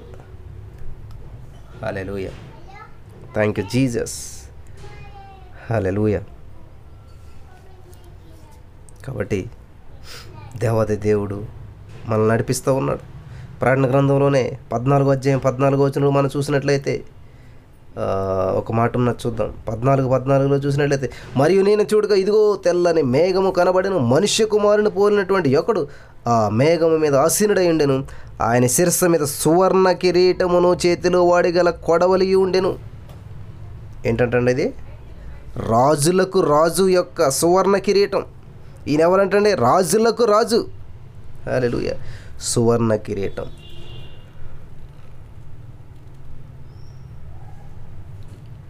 రాజులకు రాజు యొక్క సువర్ణ కిరీటం. ప్రకటన గ్రంథం 14:14, ఇదిగో తెల్లని మేఘము కనబడెను, మనిషి కుమారుని పోలిన ఒకడు ఆ మేఘం మీద ఆసీనుడై ఉండెను. ఆయన శిరస్సు మీద సువర్ణ కిరీటము, చేతిలో వాడిగల కొడవలి ఉండెను. సువర్ణ కిరీటం. హల్లెలూయా. ప్రకటన గ్రంథం 19:2 మనం చూసినట్లయితే, ఆయన తీర్పులు సత్యములను న్యాయములై ఉన్నవి. తన వ్యభిచారముతో భూలోకమును చెరిపినటువంటి గొప్ప వేషకు ఆయన తీర్పు తీర్చినటువంటి తన దాసుల రక్తమును బట్టి దానికి ప్రతిదండన చేశాను. మరి రెండవసారి వారు ప్రభువును స్తుతించుడి అనేది. దేవునికి స్తోత్రం. హల్లెలూయా. రాజులకు రాజు అయినటువంటి దేవత దేవుడు ఏం కిరీటం పెట్టుకున్నాడు అంటే సువర్ణ కిరీటం. కాబట్టి ఆయన బిడ్డలుగా ఉన్నటువంటి మనం కూడా అటువంటి కిరీటాన్ని ధరింపజేయాలని చెప్పి ప్రభువు వారు చూస్తూ ఉన్నాడు. హల్లెలూయా. దేవునికి స్తోత్రం కలుగును గాక. హల్లెలూయా. మరి ఈ రోజున పెద్దల సువర్ణ కిరీటం తీసి దేవుని పాదాల దగ్గర పెట్టారు. రాజులకు రాజు సువర్ణ కిరీటం ధరించినట్టు మనం చూస్తూ ఉన్నాం. హల్లెలూయా. దేవునికి స్తోత్రం. మరి ఇంకో కిరీటం చెప్పి నేను ముగించాలనుకుంటూ ఉన్నాను. దేవుని చేత అభిషేకించబడినటువంటి వారు పొందుకునేటువంటి కిరీటం దేవుని అభిషేక తైలము అనేటువంటి కిరీటం అంటండి. దేవుని యొక్క అభిషేక తైలం. లేవికాండం మనం చూసినట్లయితే, హల్లెలూయా, థ్యాంక్ యూ జీసస్.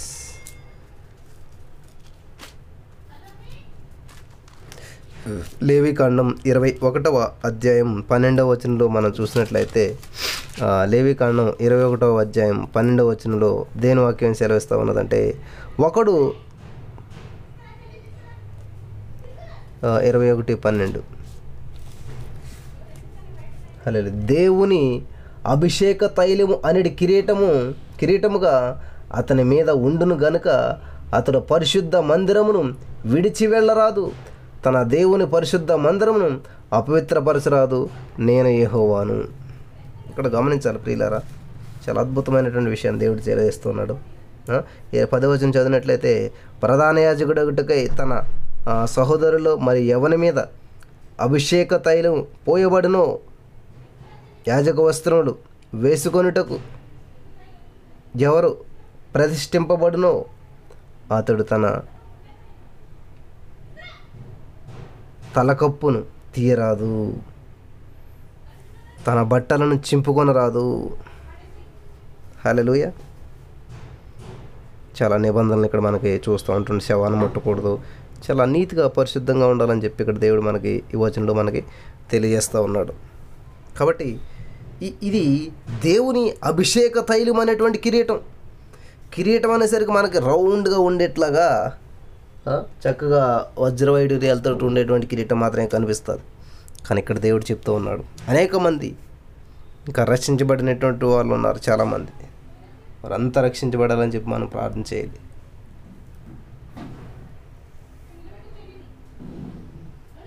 అభిషేకం అనేటువంటి కిరీటం, ఈ అభిషేకం అనేటువంటి కిరీటం ఖచ్చితంగా మనం నింపబడాలి, అభిషేకం పొందుకోవాలి. అభిషేకం లేనట్లయితే ఆత్మానుసారమైనటువంటి జీవితం జీవించలేం. అభిషేకం లేనట్లయితే దేవుని సన్నిధిలో మనం వాడబడలేం ప్రియులారా.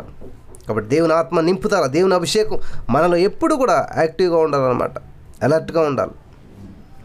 లేనట్లయితే మరి సాతాను క్రియలకు లోనైపోతాం, దేవుని మహింపరచలేం. ఈ రోజున దేవుని మహింపరచలేకపోతున్నారు అంటే మరి దేవుని అభిషేక తైలాన్ని మనం అది ఒక కిరీటంగా మనం తీసుకోవాలి ప్రియులారా. హల్లెలూయా, థ్యాంక్ యూ జీసస్. కాబట్టి దేవుడు మన అభిషేకించడానికి ఆల్వేస్ చేతులు చాపుతూనే ఉన్నాడు.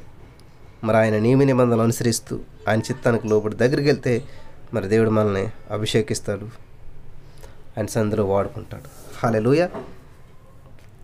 లేవికాండం 21:12 మనం చూస్తున్నాం కదండి. దేవుని అభిషేకము తైలము అనేటటువంటి కిరీటముగా అతని మీద ఉండును కనుక అతడు పరిశుద్ధ స్థలమునందును పరిశుద్ధ మందిరమును విడిచి వెళ్ళరాదు. ఈ దేవుని పరిశుద్ధ మందిరమును అపవిత్రపరచరాదు. పిల్లరా, దేవుని అభిషేకం మన మీద ఉన్నప్పుడు దేవుని మందిరాన్ని విడిచిపెట్టి వెళ్ళకూడదు. హల్లెలూయా. ఎంత బాగుందండి ఈ మాట. దేవుని అభిషేక తైలము అతని మీద ఉన్నది కాబట్టి అతడు పరిశుద్ధ మందిరమును విడిచి వెళ్ళరాదు. తన దేవుని పరిశుద్ధ మందిరమును అపవిత్రపరచకూడదు, విడిచి వెళ్ళిపోరాదంటండి, పరిశుద్ధ మందిరాన్ని అపవిత్రపరచకూడదంటండి. కాబట్టి ఈరోజున దేవుడు ఒక సహవాసంలో, దేవుడు ఒక సన్నిధిలో మనం పెట్టినప్పుడు మనం విడిచి వెళ్ళేటువంటి వారుగా ఉండకుండా ఖచ్చితంగా దేవుని చిత్తానికి లోబడి మనం జీవించాలి. హల్లెలూయా. Thank you Jesus. మరి దేవుని అభిషేక తైలం అనేటువంటి ఈ కిరీటం మనం ప్రత్యేకపరుస్తుంది, ప్రభు కొరకు జీవించేలా చేస్తూ ఉంది. మరి ఇటువంటి కిరీటం ప్రతి వారు పొందుకోవాలి. హల్లెలూయా. దేవునికి స్తోత్రం కలుగును గాక.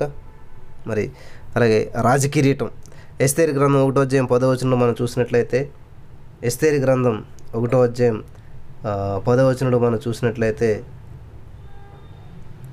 7వ దినమందు రాజు ద్రాక్షారసము త్రాగి సంతోషంగా ఉన్నప్పుడు కూడి వచ్చినటువంటి జనమునకు అధిపతులకును రానైనటువంటి వస్తు యొక్క సౌందర్యమును కనపరచవలనని రాజకిరీటము ధరించుకునేటువంటి ఆమెను తన సన్నిధికి పిలుచుకొని వచ్చాను.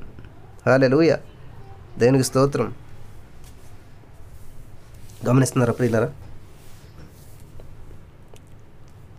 ఎస్తేర్ గ్రంథం 1:10 7వ దినమందు రాజు ద్రాక్షారసము త్రాగి సంతోషంగా ఉన్నప్పుడు కూడి వచ్చినటువంటి జనమునకు అధిపతులకును రాణి అనేటువంటి వస్తు యొక్క సౌందర్యమును కనపరచవలనని రాజకిరీటము ధరించుకొనినటువంటి ఆమెను తన సన్నిధికి పిలుచుకొని వచ్చినట్లు రాజకిరీటము ధరించుకొని దేవుని సన్నిధికి రమ్మని పిలుస్తూ ఉన్నాడు. కానీ ఆమె నెగ్లిజెన్స్ వల్ల రాలేకపోయింది. హల్లెలూయా. దేనికి స్తోత్రం.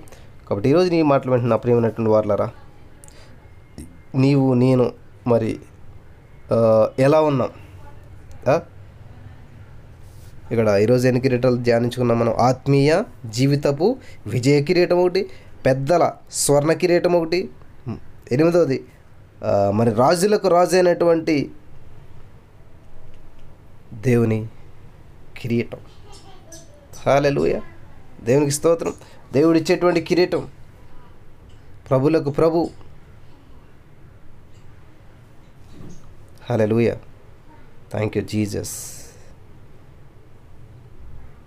సౌందర్యం కనపరచవలసిన రాజకిరీటం ధరించుకొనినటువంటి ఆమెను తన సన్నిధికి పిలుచుకొని వచ్చినట్లు. ఆ రాజుగారు పిలుస్తూ ఉన్నారు, వస్తిని రామ్మా అని చెప్పేసేసి కిరీటం అయితే ధరించుకుంది, కానీ దేవుని సన్నిధికి రావడానికి ఇష్టపడట్లేదు. మరి భర్త గారు పిలిచినటువంటి మాటకు ఒబీడియన్స్ చూపించట్లేదు. కాబట్టి ఈరోజు నీ మాటలు వెంటనే నా ప్రియమైనటువంటి సహోదర స్నేహితులారా, రాజకిరీటం ధరించుకుంటే సరిపోదండి, రాజు దగ్గరికి వెళ్తూ ఉండాలి. రాజు గారితో మరి ఆయన చూసినట్లయితే ఎంతో ప్రేమగా పిలుస్తూ ఉన్నాడు. హల్లెలూయా. కానీ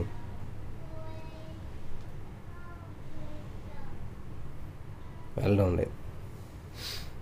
మరి అలా కిరీటాన్ని ధరించుకుని రక్షణను పొందుకుని దేవుని అభిషేకాన్ని పొందుకుని దేవుని సన్నిధికి వెళ్ళకుండా దేవునికి దూరంగా ఉంటూ దేవుడు పిలుపుని అందుకుని కూడా నిర్లక్ష్యం చేసినట్లయితే వస్తీ పని ఏమైందో మనకు తెలుసు, వస్తీ గారి జీవితం ఏమైందో మనకు తెలుసు. అటువంటి జీవితాన్ని మనం చూడవలసి వస్తుంది. నా ప్రియమైనటువంటి సహోదరి స్నేహితులారా, తన పదవిని కోల్పోయింది, తన ఇంటిని కోల్పోయింది, తన సమస్తాన్ని కూడా కోల్పోయింది. నాకే కిరీటం ఉందే, నేనెందుకులే, నేనే బాగున్నాను, నేనెందుకులే,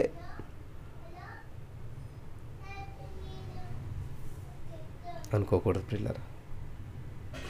దేవునికి అవకాశం ఇద్దాం, దేవుని నామాన్ని మహింపరిద్దాం. హల్లెలూయా, థ్యాంక్ యూ జీజస్.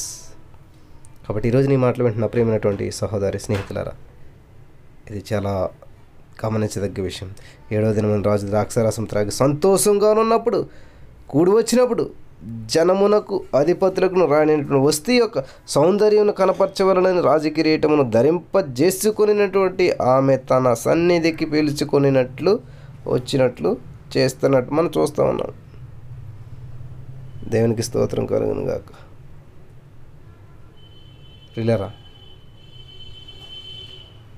ఇక్కడ రాణిగారు విని అయ్యో ఎందుకు పిలిచడం ఆయన, వెళ్ళొస్తే సరిపోయేది,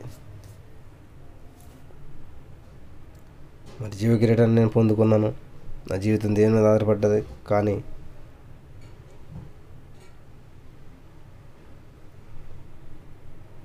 హల్లెలూయా, దేవునికి స్తోత్రం.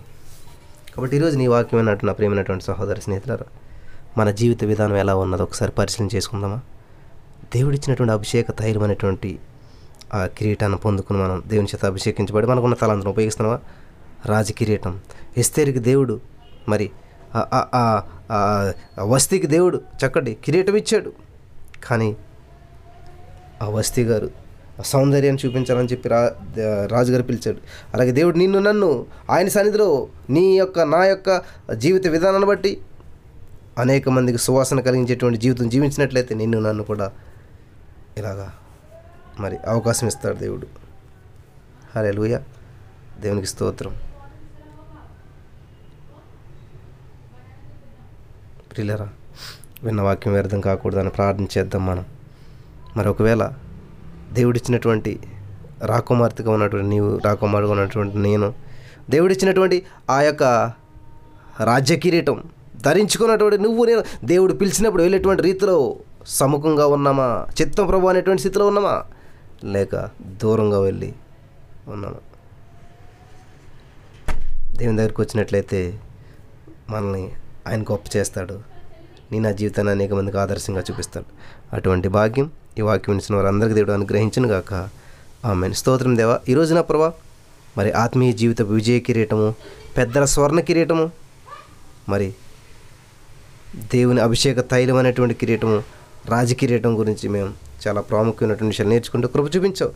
ఎందరైతే నా ప్రభు ఈ కార్యక్రమంలో పాలు పంచుకున్నారో, ఎందరైతే ఎక్కిపించారో, అందరిని దీవించమని ఆశీర్వదించమని, విత్తబడినటువంటి వాక్యం వ్యర్థంగా ప్రతి హృదయంలో నాటబడి ఫలించటకు నువ్వే సహాయకుడిగా ఉండమని. మరి నా ప్రభు, అనేక మంది అనారోగ్య సమస్యలతో, ఇరుకలతో, ఇబ్బందులతో మరి నా ప్రభు సతమతమవుతున్నారు. అందరిని జ్ఞాపకం చేసుకుని వారందరికీ విడుదల దయచేయమని ప్రార్థిస్తూ ఉన్నాను. జీవము కలిగిన మా దేవుడా నీకే స్తోత్రాలు, జీవాధిపతి నీకే స్తోత్రాలు. హల్లెలూయా. ఎవరైతే నా ప్రభు నిర్ణయాలు తీసుకుంటూ ఉన్నారో, మరి నువ్వు పిలిచిన ప్రతి పిలుపుకి లోబడి నీ చిత్తానుసారంగా జీవించడానికి ఎవరైతే నిర్ణయం తీసుకున్నారో వారందరిని బలపరచమని, విత్తబడిన వాక్యం వ్యర్థంగా ప్రతి హృదయంలో నాటబడి ఫలించడానికి సహాయం చేయమని నజరేయుడైన యేసుక్రీస్తు నామములో ప్రార్థించినాము, పొందుకుని ఉన్నాము పరమ తండ్రి. ఆమేన్. అనుకోవద్దు, ఇది బైబిల్ స్టడీ కాదు, మెసేజే. సరే, ఈరోజు ఒక విషయాన్ని మీతో పంచుకోవాలనుకుంటున్నాను. అదేమిటంటే అసలుకి మానవుని పట్ల దేవుని చిత్తం ఏంటి అంటే, పాపాత్ముడైన మానవుణ్ణి యేసుక్రీస్తు రక్షకుడిగా ఈ లోకానికి వచ్చి, ఆయన మృతి చెంది తిరిగి లేచి రక్షణ కార్యాన్ని సంపూర్తి చేసి, తరువాత దేవుడి ఉద్దేశం ఏంటి? మానవులు వెళ్ళండి, సర్వసృష్టికి వెళ్ళండి, సువార్తను ప్రకటించండి, నమ్మి బాప్తీసం పొందినవాడు రక్షించబడతాడు. ఇది సువార్త, మనకి పత్రికలు సువార్తలో చెప్తున్నటువంటి విషయాలు. కాబట్టి దేవుడి ఉద్దేశం ఏంటి? మానవులందరూ నరకానికి వెళ్లకుండా రక్షణ సువార్తను విని పరలోక రాజ్యం రావటము దేవుని చిత్తమా? అంటే దేవుని యొక్క గురి మనిషిని రక్షించటం వెనకాల పరలోక రాజ్యమా? బైబిల్ చెప్తుంది కాదు. అదే నిజమైతే మారుమనసు పొందిన వెంటనే మన అందరినీ చంపేసి దేవుడు తీసుకుని వెళ్ళిపోవచ్చు, లేకపోతే మారుమనసు పొందినట్టుగా పరలోకానికి తీసుకుని వెళ్ళిపోవచ్చు. కానీ మన గురి అయితే అది కాదని బైబిల్ చెప్తుంది. మరి గురి ఏంటి? పరలోకం అనేది అంటే దేవుడు మనిషిని మానవుడు దేవుణ్ణి కలుసుకునేటువంటి ఆ స్థలం, ఆయన వ్యక్తిగతంగా ముఖాముఖిగా కలుసుకునేటువంటి స్థలం, ఆ ప్రదేశం. అయితే మానవుడిని దేవుడు రక్షించుకుంది అందుకోసం కాదు. మనం బైబిల్ను జాగ్రత్తగా గమనిస్తే కనుక బైబిల్ అలా బోధించట్లేదు. అందుకే మనం సువార్తలో ఆఫర్స్ ఏది, పరలోకం వస్తుంది నీకు యేసుప్రభుని నమ్ముకుంటే, ఇది కాదు బైబిల్ చెప్తుంది. బైబిల్ ఏం చెప్తుందంటే ఒక వ్యక్తి యేసుక్రీస్తు దగ్గరికి వస్తే పాప విమోచన దొరుకుతుంది, పాపవిత్రమైన జీవితం పోతుంది, పరిశుద్ధ జీవితంలోకి వస్తాడు, పవిత్రతలోకి వస్తాడు, దేవునితో సహవాసంలోకి వస్తాడు. ఆ సహవాసం యొక్క ఫలితము మనం ఒకానొక రోజున దేవునితో నిత్యత్వం ఉండబోతాం, అది పరలోక రాజ్యం. కాబట్టి బైబిల్ అలా చెప్తుంది. మనం ఇప్పుడు అందుకే బైబిల్ జాగ్రత్తగా తరచి చూస్తే దేవుడు ఏం చెప్తున్నాడు అనే విషయాలు మనకు అర్థమవుతూ ఉంటాయి. కొలస్యన్లకు పౌలు గారు పత్రిక రాస్తూ ఈ విషయాలు చెప్తా ఉన్నారు. 2వ వచనం నుంచి నేను స్టార్ట్ చేస్తాను. స్క్రీన్లో చూడండి. నేను ఎంతగా పోరాడుచున్నానో మీరు తెలుసుకుని కోరుచున్నాను. వారు ప్రేమయందు అతుకబడి సంపూర్ణ గ్రహింపు యొక్క సకల ఐశ్వర్యం కలిగిన వారై దేవుని మర్మమై ఉన్న క్రీస్తును స్పష్టంగా తెలుసుకున్న వారై తమ హృదయాల ఆదరణ పొందవాలని వారి కొరకు పోరాడుచున్నాను అనే విషయాన్ని చెప్తా ఉంటాడు. ఇక్కడ మనం జాగ్రత్తగా గమనిస్తే వారు ప్రేమయందు అతుకబడాలి, ఒకటి.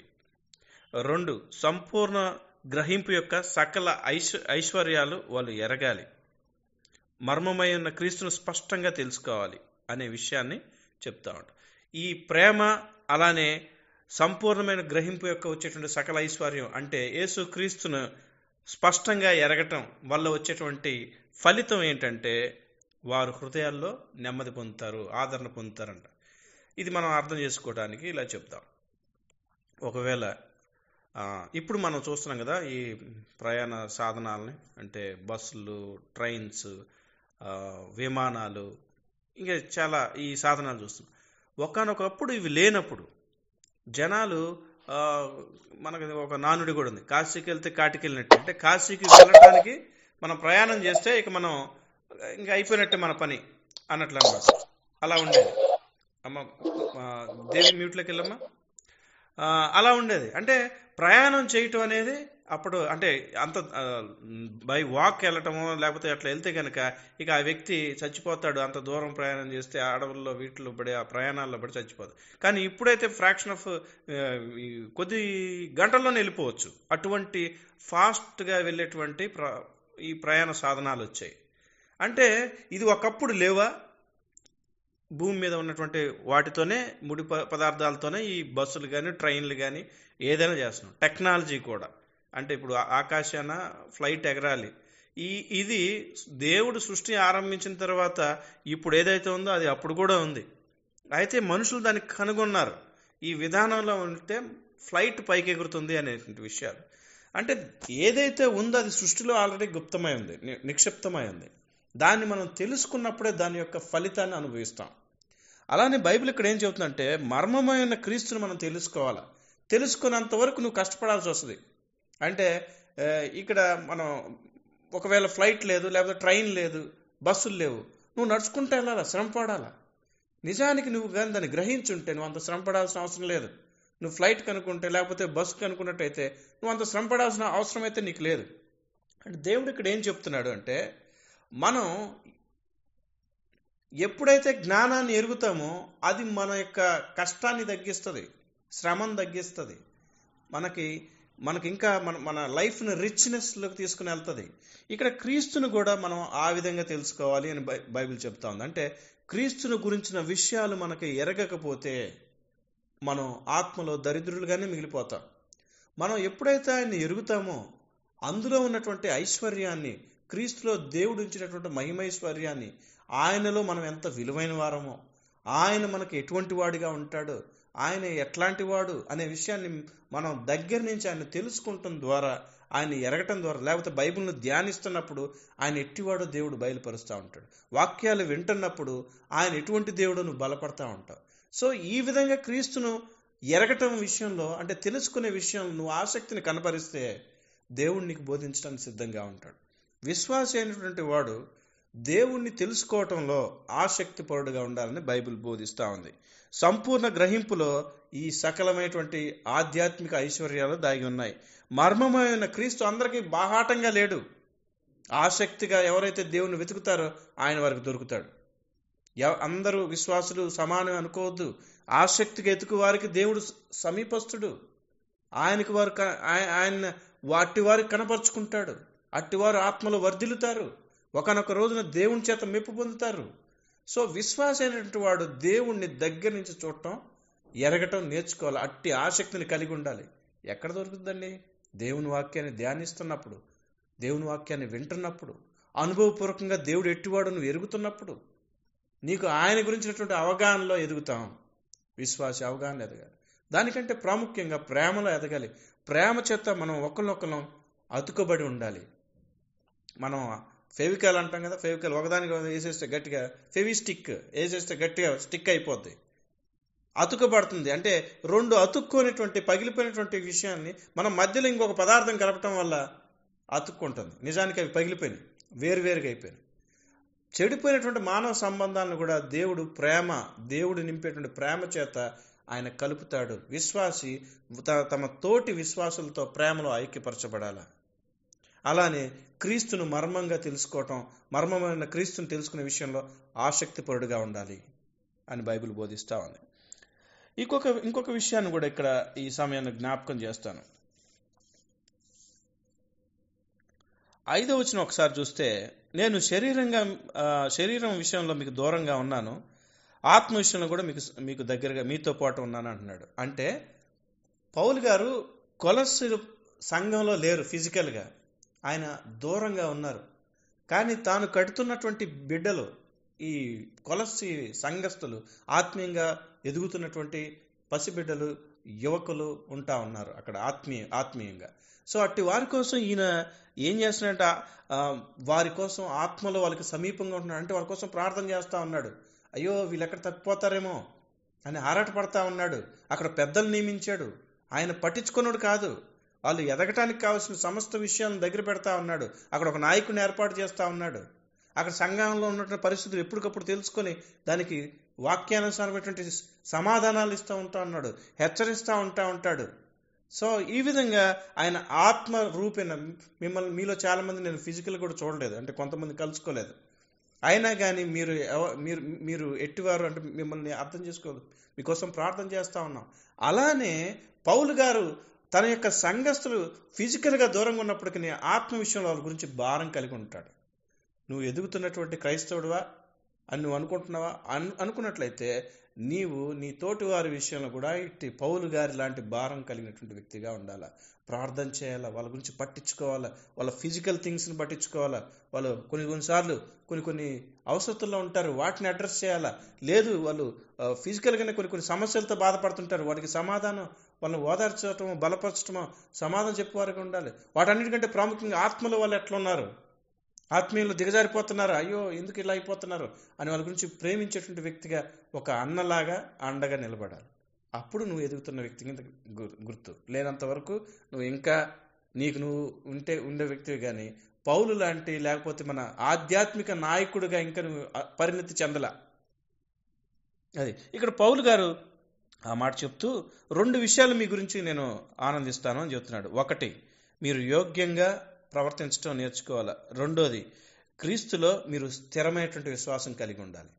యోగ్యంగా ప్రవర్తించే వాక్యానుసారమైనటువంటి, ప్రతిరోజు మీ బోధకులు బోధిస్తూ ఉన్నారు, మీరు వింటా ఉన్నారు, ఆ ప్రకారం నడుచుకునే విషయంలో మీరు సరి చేసుకుంటున్నారా, మీరు కట్టబడుతున్నారా, మిమ్మల్ని మీరు సరి చేసుకుంటూ ఆ వాక్యానుసారమైన ప్రవర్తనగా మన జీవితాలు ఉంటున్నాయా లేదా వెరిఫై చేసుకోవాలా.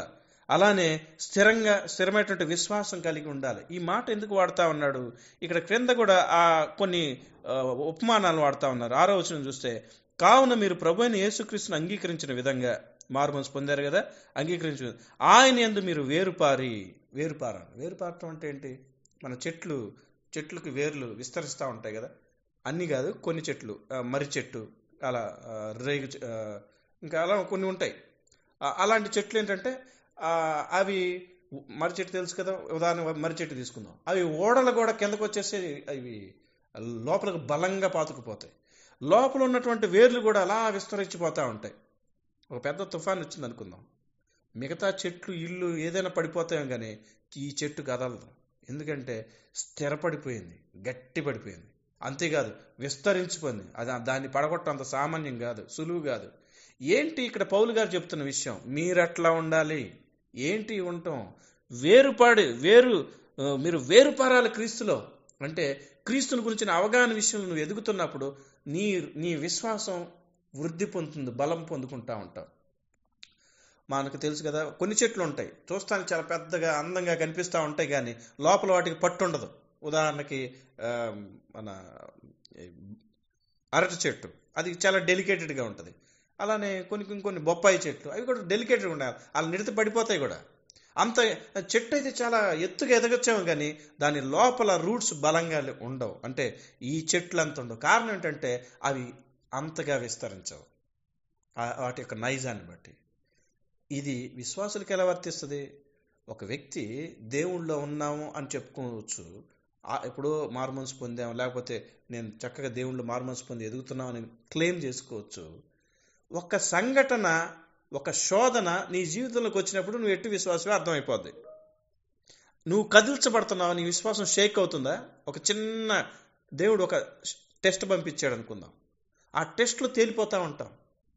లేదు, అపవాది ఒక చిన్నగా జల్లించాడు, ఒక ఫిజికల్ థింగ్సో లేకపోతే ఏదో జల్లించేశాడు. దెబ్బకు విశ్వాసం అడ్రస్ కూడా ఉండదు, ఆవిరైపోతారు. కొంతమంది భక్తి ఊవెత్తులు లేచిన కెరటంలాగా ఉంటుంది, అలా పైకి లేస్తుంది, మళ్ళీ చప్పగా ఏదో జరుగుతుంది, చప్పగా చల్లారిపోతుంది. ఇంకొంచెంసేపు కదా అలా కూడా, అది కూడా కనిపించదు. ఇట్లా ఉంటారు భక్తిలో. ఎందుకో తెలుసా? స్థిరత్వం లేదు. స్థిరత్వం ఎప్పుడు తెలుసా? నువ్వు ఆసక్తి పరుడువై పరురాలవై దేవుణ్ణి వెతికినప్పుడు వస్తుంది, దేవుని వాక్యాన్ని వెతికినప్పుడు వస్తుంది, దేవుని విషయం గురించిన ఆసక్తి వెతికినప్పుడు. నీ కళ్ళ ముందు చాలామంది ఆసక్తి పరులను చూస్తూ ఉంటావు, వాళ్ళు మంచోళ్ళని స్టేట్మెంట్ ఇస్తావు కానీ అట్టివారిని మాదిరిగా తీసుకోవడానికి ఇష్టపడరు. ఎట్టివారిని మాదిరిగా తీసుకోవడానికి ఇష్టపడరు. అలా లైట్ తీసుకునే క్యాండిడేట్లతో వాళ్ళకు ఎలానో ఆత్మలో ఫలం పొందుకోరు, వాళ్ళు ఎలానో దేవుని చేత మెప్పు పొందరు. అట్టి వారిని నువ్వు ఆదర్శంగా తీసుకుని వెళితే ఖచ్చితంగా దేవుని మెప్పు పొందవు. మరి ఎవరిని ఆదర్శంగా తీసుకోవాలి? ఆయన అన్నాడు, గుర్తుందా పౌలు గారు, నేను క్రీస్తును ఫాలో అవుతున్నట్టు మీరు నన్ను ఫాలో అవ్వండి అంటాడు. మనం ఫాలో అవ్వాల్సిన దైవికంగా నడిచేటువంటి నాయకులను బట్టి, అంతేగాని ఈ లోకంతో దీంతో ఊగిసలాడిపోయేటువంటి వ్యక్తులను కాదు. ఆత్మలో మీరు వేరుపారాలి, క్రీస్తులో మీరు వేరుపారాలి, బలంగా మీరు ఉండాలా. అంతేగాని చిన్న చిన్న వాటికే కృంగిపోతారు, చిన్న చిన్న వాటికే అసలు విశ్వాసం కనిపించరు, ఇంకా అసలు దొరకరు. ఏంది అంటే ఏదో అయిపోయింది, ఏమైపోయింది, ఒక చిన్న సాతాను అలా జరికిస్తాడు అంతే. భక్తి ఉండదు, ఏముండదు, మొత్తం పక్కకి వెళ్ళిపోద్ది. మీరే కాదు, మీతో పాటు ఫ్యామిలీ కూడా డల్ అయిపోద్ది. అలా ఉండకూడదు. ఎందుకో తెలుసా? నువ్వు ఎదగటానికి ఇష్టపడట్లేదు, అందుకే నువ్వు ఆ విధంగా బలహీనంగా ఉన్నావు. దేవుడు చెప్తా ఉన్నాడు, మీరు వేరుపారాలా. ఎక్కడ నీ వేరుండాలా? క్రీస్తులో ఉండాలి. అంటే క్రీస్తు అంటే ఎవరు? వాక్యం. దేవుని వాక్యంలో మీరు రూట్స్ ఉండాలా. రెండో మాట కూడా ఇంకొక ఇలిస్ట్రేషన్ 6లోనే చివరిలో, ఇంటి వలె కట్టబడాలి. ఏంటి ఇంటి వలె కట్టబడటం? మీకు ఇంకొక చోట కూడా ఈ మాటకి క్రాస్ రెఫరెన్స్ ఉంటుంది. అదేంటంటే ఎఫెసీ 2:20 ఈ మాట ఉంటుంది. అదేమంటే క్రీస్తు యేసే ముఖ్యమైన మూలరాయి అయి ఉండగా అపోస్తలులు ప్రవక్తలు వేసినటువంటి పునాది మీద మీరు కట్టబడుచున్నారు. ప్రతి కట్టడం ఆయనలో చక్కగా అమర్చబడి ప్రభునందు పరిశుద్ధమైన దేవాలయం ఒకటకు వృద్ధి పొందుతూ ఉంది. ఆయనలో మీరు కూడా ఆత్మ మూలంగా దేవుని నివాస స్థలమై ఉండటకు కట్టబడుతున్నారు. కడతాడు దేవుడు. మొన్న మనం చెప్పుకున్నాం, బేసిక్ ఫౌండేషన్ ఏంటంటే రక్షణ. రక్షించబడిన తర్వాత ఏం జరుగుతుందంటే కట్టబట్టడం జరుగుతుంది. కట్టబట్టడం అంటే ఏంటి? దేవుడు మనలో నివాస స్థలంగా ఉండటానికి అనువైనటువంటి వ్యక్తులంగా. మనలో ఇంకా పనికిమాల పాపాలు ఉంటాయి, పాతకాలపు స్వభావాలు, బలహీనతలు ఉంటాయి. అవన్నిటిని దేవుడు వాటిని ఒక్కొక్కటి మనం తీసేస్తూ ఆయన స్వేచ్ఛగా మనలో విహరించడానికి, ఆయన సంచరించడానికి, ఆయన చిత్తాలు నెరవేర్చుకోవడానికి యోగ్యమైన పాత్రలుగా చేసుకోవడం దేవుడు స్టార్ట్ చేస్తాడు. మారు మనసు పొందిన తర్వాత డైరెక్ట్ పరలోకంగా దేవుని చిత్తం, ఆ వ్యక్తిలో దేవుని యొక్క కార్యం జరిగి క్రీస్తు యేసు స్వారూప్యంలోకి మార్చబడుతూ ఆ వ్యక్తి దేవుడు తన చిత్తాలు నెరవేర్చుకోవటానికి అనువైన వ్యక్తిగా మారాలి. అలా మారాలంటే ఇక్కడ ఏం చేయాలని చెప్తున్నాడు? యేసుక్రీస్తే మనకు పునాది అయిపోయి ఉంటుండగా, మనకు ఫౌండేషన్ అవుతుండగా పౌలు అపోస్తులు దాని మీద కట్టడం మొదలు పెడతారు. ఎవరి పౌలు అపోస్తులు? దేవుని సేవకులు, వాక్యాన్ని బోధిస్తున్నటువంటి నాయకులు. వాళ్ళు మిమ్మల్ని కడుతున్నప్పుడు నాకు దేవుడు రక్షణ దేవుడు ఇచ్చాడు, దేవుడు అని కడతాడు. దేవుడు ఎలా కడతాడు? బైబిల్ ఎలా చెబుతుంది? కింద మోషే ప్రవక్తలు ఉన్నారు, వారి మాట నువ్వు వినాలా? కింద పౌలు అపోస్తలు ప్రవక్తలు పునాది మీద కడతారు, నువ్వు కట్టబట్టడానికి ఒప్పుకోవాలి. ప్రభువా, ఏ మనిషికి నా మీద అధికారం లేదు. దేవుడు అంటున్నాడు, నాయకుల ద్వారా, దేవుని యొక్క ఆత్మచేత నింపబడినటువంటి వ్యక్తుల ద్వారా నేను నిన్ను కట్టడానికి ఇష్టపడినప్పుడు, నేను ప్రయత్నించినప్పుడు నీవు నా మాట వినలేదు. దేవుడు ఆ మాట నీతో అనకక ముందే ఈ రాత్రి దేవుని వాక్యం బోధిస్తున్నటువంటి ఆ వాక్యానికి, మనిషికి కాదు, వాక్యానికి లోబడి జీవించడం నేర్చుకోవాలి. ఆకాశం నుంచి స్వరం రాదు. దేవుడు నువ్వు ఇదిగో ఈ విషయంలో మారాలని లేదు. ఆయన మెల్లనైన స్వరం దేవుని పిల్లలు, దేవుని సేవకులు బోధిస్తున్నప్పుడు, లేదు నువ్వు వాక్యం చదువుతున్నప్పుడు ఆయన మాట్లాడుతూ ఉంటాడు. గద్దింపులు విసుక్కోవద్దు. ఆయన తను ప్రేమించే వారిని ఆయన సరి చేసుకుంటా పోతుంటాడు. ఎందుకు తెలుసా? నువ్వు అందమైన కట్టడంగా దేవుని సందులు కనపడాలి. అది ఆయన చిత్తమైనది. సో పౌలు గారు ఇక్కడ చెప్తున్న మాట ఏంటంటే, మీరు చక్కటి కట్టడంగా మారుమనసు పొందిన తర్వాత మీరు కట్టబడాలా, ఆయన యందు మీరు కట్టబడుతూ ఉండాలి. అలానే మీరు నేర్చుకున్న ప్రకారం విశ్వాసంలో స్థిరపడాలి. 7వ వచనం, మీరు నేర్చుకున్న ప్రకారం విశ్వాసంలో మీరు స్థిరం పొందుకోవాలి. కృతజ్ఞతాస్తుతులు చెల్లించడం నేర్చుకు స్థిరం పొందుకోవడం మనకు తెలుసు. ఏంటి? యేసు ప్రభు ఒక ఇలిస్ట్రేషన్ చెప్తారు. అదేంటంటే, ఒక కట్టడం ఉంది, ఇల్లు ఉంది. ఇసుక మీద కట్టిన దానికి, బండ మీద కట్టిన దానికి తేడా ఉంది. ఇసుక మీద అంటే ఫౌండేషన్ ప్రాపర్గా లేకపోతే, స్థిరత్వం లేకపోతే, ఒక శ్రమ వచ్చి, ఒక భౌతిక సంబంధమైన ఏదో శోధన వచ్చేసో ఏదో అది కొట్టంగానే ఆ ఇల్లు కనిపిస్తుంది. అప్పటిదాకా చక్కగా కట్టబడుతుంది, ఎంతో యాక్టివ్గా అన్నిట్లో పాల్పొందుతుంటారు. ఒక్కసారి ఒక చిన్న శ్రమ లేకపోతే ఏదో చిన్న గద్దింపు ఏదో చిన్న రాగానే ఇక మొత్తం తుడిచిపెట్టుకుపోద్ది. అది వచ్చి అలా వచ్చి కొట్టంగానే కొద్ది రోజులకి అక్కడ ఆ కట్టడం ఏం కనిపిస్తుంది మీకు? అక్కడ వట్టి ఇసుక తిన్నెలు కనిపిస్తాయి. ఏది నిలబడదో తెలుసా? స్థిరంగా ఉండేటువంటి బండ మీద కట్టింది. అది నువ్వు కదిల్చినా కదలదు. దేవుని మీద కట్టబడింది. అది దేవుణ్ణి బట్టి లోబడతారు, దేవునికి, దేవుని బిడ్డలకి, దేవుని వాక్యానికి. అట్టివారు స్థిరత్వం పొందుతారు. అట్టివారు వాళ్ళే కాదు, ఎదుటి వాళ్ళకి ఆశీర్వాదకరంగా ఉంటారు. దేవుడు చెప్తున్నాడు, నువ్వు కూడా అట్లా ఉండాలా. అది నా చిత్తం. స్థిరంగా ఉండాలి. ఇక్కడ చూడండి ఏం చెప్తున్నాడు, విశ్వాసం అందు స్థిరులై ఉండాలి. ఫ్లక్చువేషన్స్ అటు తగ్గటం పెరగటం, తగ్గటం పెరగటం, అది విశ్వాస జీవితంలో మనం ఎక్కడెక్కడైతే పడిపోతున్నాం అబ్జర్వ్ చేసి రెండోసారి దానికి అవకాశం ఇవ్వకూడదు. నేను ఎందుకు కుంగిపోతున్నాను? కుంగిపోవాల్సిన అవసరం ఏంటి? ఎందుకు కుంగిపోతున్నావు తెలుసా? నువ్వు దేవుని మీద ఇంకా ఆనుకోలేదు, దేవుని గురించిన సత్యాల్లో నువ్వు ఇంకా జీవించట్లేదు. దానివల్ల నువ్వు కుంగిపోతా ఉన్నావు. దానివల్ల నీకు స్థిరత్వం లేదు భక్తిలో. కొన్ని రోజులు బాగుంటావు, కొన్ని రోజులు తగ్గిపోతావు, కొన్ని రోజులు వాక్యం తీసుకుంటాడు, కొన్ని రోజులు తీసుకుని అంటావు, కొన్ని రోజులు అదంటావు, కొన్ని రోజులు ఇదంటావు. స్థిరత్వం ఎక్కడ? దేవుని మీద రూట్స్ ఎక్కడ? దేవునిలోని నీ రూట్ ఎక్కడ? దేవుడు చెప్తున్నాడు, మనం అట్టి వారంగా ఉండకూడదు, స్థిరంగా ఉండాలి. కృతజ్ఞతాస్తుతులు చెల్లించడంలో విస్తరించాలి. అంటే అర్థం ఏంటి తెలుసా? ఎప్పుడు వస్తుంది స్తుతి, కృతజ్ఞత? దేవుడు చేస్తున్న విషయాలు నీకు అర్థమైనప్పుడు వస్తాం. పౌలు అపోస్తులు శీలలు మన చెరసాల్లో వేసి వాళ్ళు నానా బాధలు పెడుతుంటే వాళ్ళ నోట స్తుతి వచ్చింది.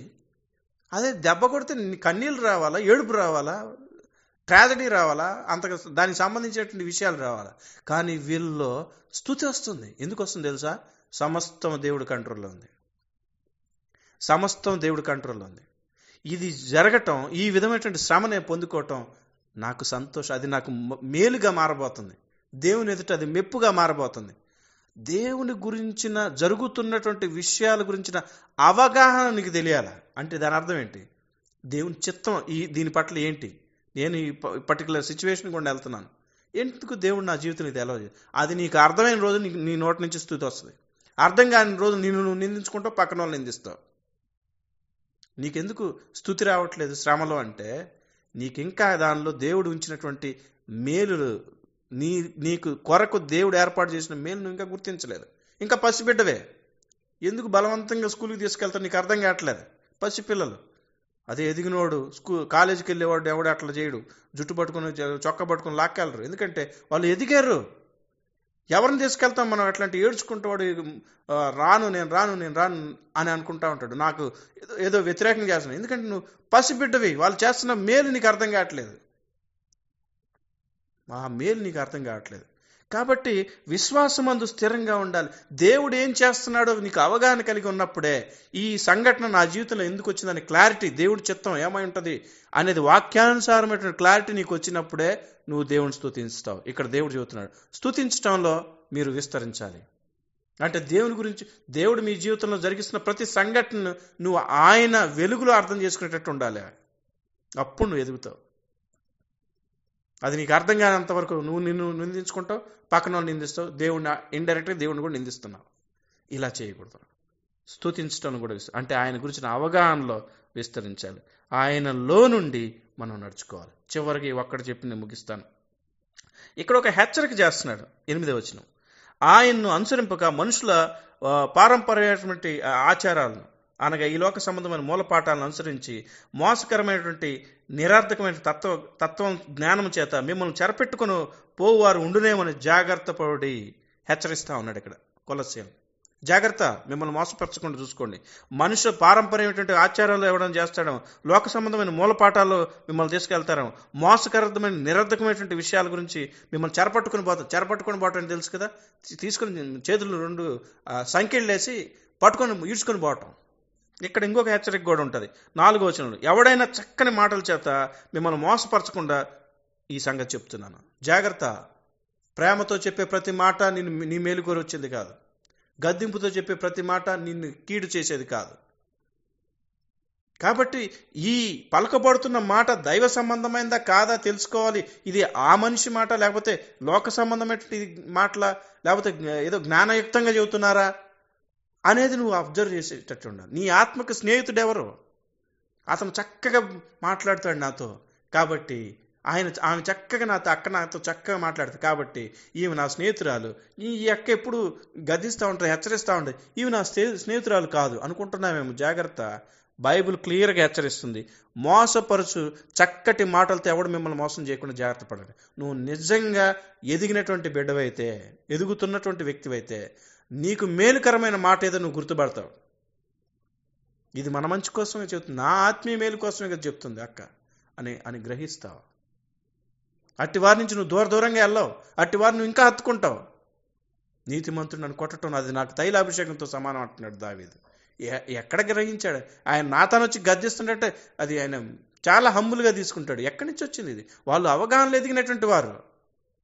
జాగ్రత్త, మిమ్మల్ని మోసపరచుకొని చూసుకోండి. ఇదంతా ఎందుకు వస్తుందని చెబుతున్నాడు తెలుసా? 8వ వచనంలో, ఆయనను మీరు అనుసరించకుండా, అది పక్కన పెట్టాడు, వాక్యానుసారమైన మాటలా కాదా పక్కన పెడుతున్నారు, మనల్ని ప్రేమగా మాట్లాడుతున్నారా, మనకి కంఫర్ట్ జోన్లో తీసుకెళ్తున్నారా, మనకు అనుకూలంగా మాట్లాడుతున్నారా, ఇవి చూసుకుంటున్నారు. కానీ ఇది వాక్యానుసారమైనటువంటి మాటేనా? ఇది మాట అయితే కొన్నిసార్లు అవి మిమ్మల్ని ఇబ్బంది పెట్టినా ఆ మాట తీసుకోవాలి. సరే, సమయం లేదు కాబట్టి ఇంతటితో ముగిస్తున్నాను. చిన్న ప్రార్థన చేసుకుని మనం ముగించుకుందాం. తండ్రి, మీకు స్తోత్రాలు, ఇచ్చిన ఈ వాక్యాలను బట్టి వందనాలు. ఎదిగేటువంటి బిడ్డలంగా మమ్మల్ని చేయండి, బలపరచండి. నీ బిడ్డలు అవగాహన విషయంలోనూ, తను మిమ్మల్ని అర్థం చేసుకునే విషయంలో, వాక్యం విషయంలో, ప్రేమ విషయంలో తండ్రి, మీ ఏది మంచి, ఏది చెడు, ఏది మోసకరమైనదని సమస్తం ఎరిగేటువంటి అవగాహనలు ఎరిగేటువంటి పెద్దవారిగా ఉండటానికి మెచ్యూరిటీని తీసుకుని రండి. మా అందరికీ దయచేయండి. యేసుక్రీస్తు నామమున అడుగుతున్నాను తండ్రి, ఆమేన్.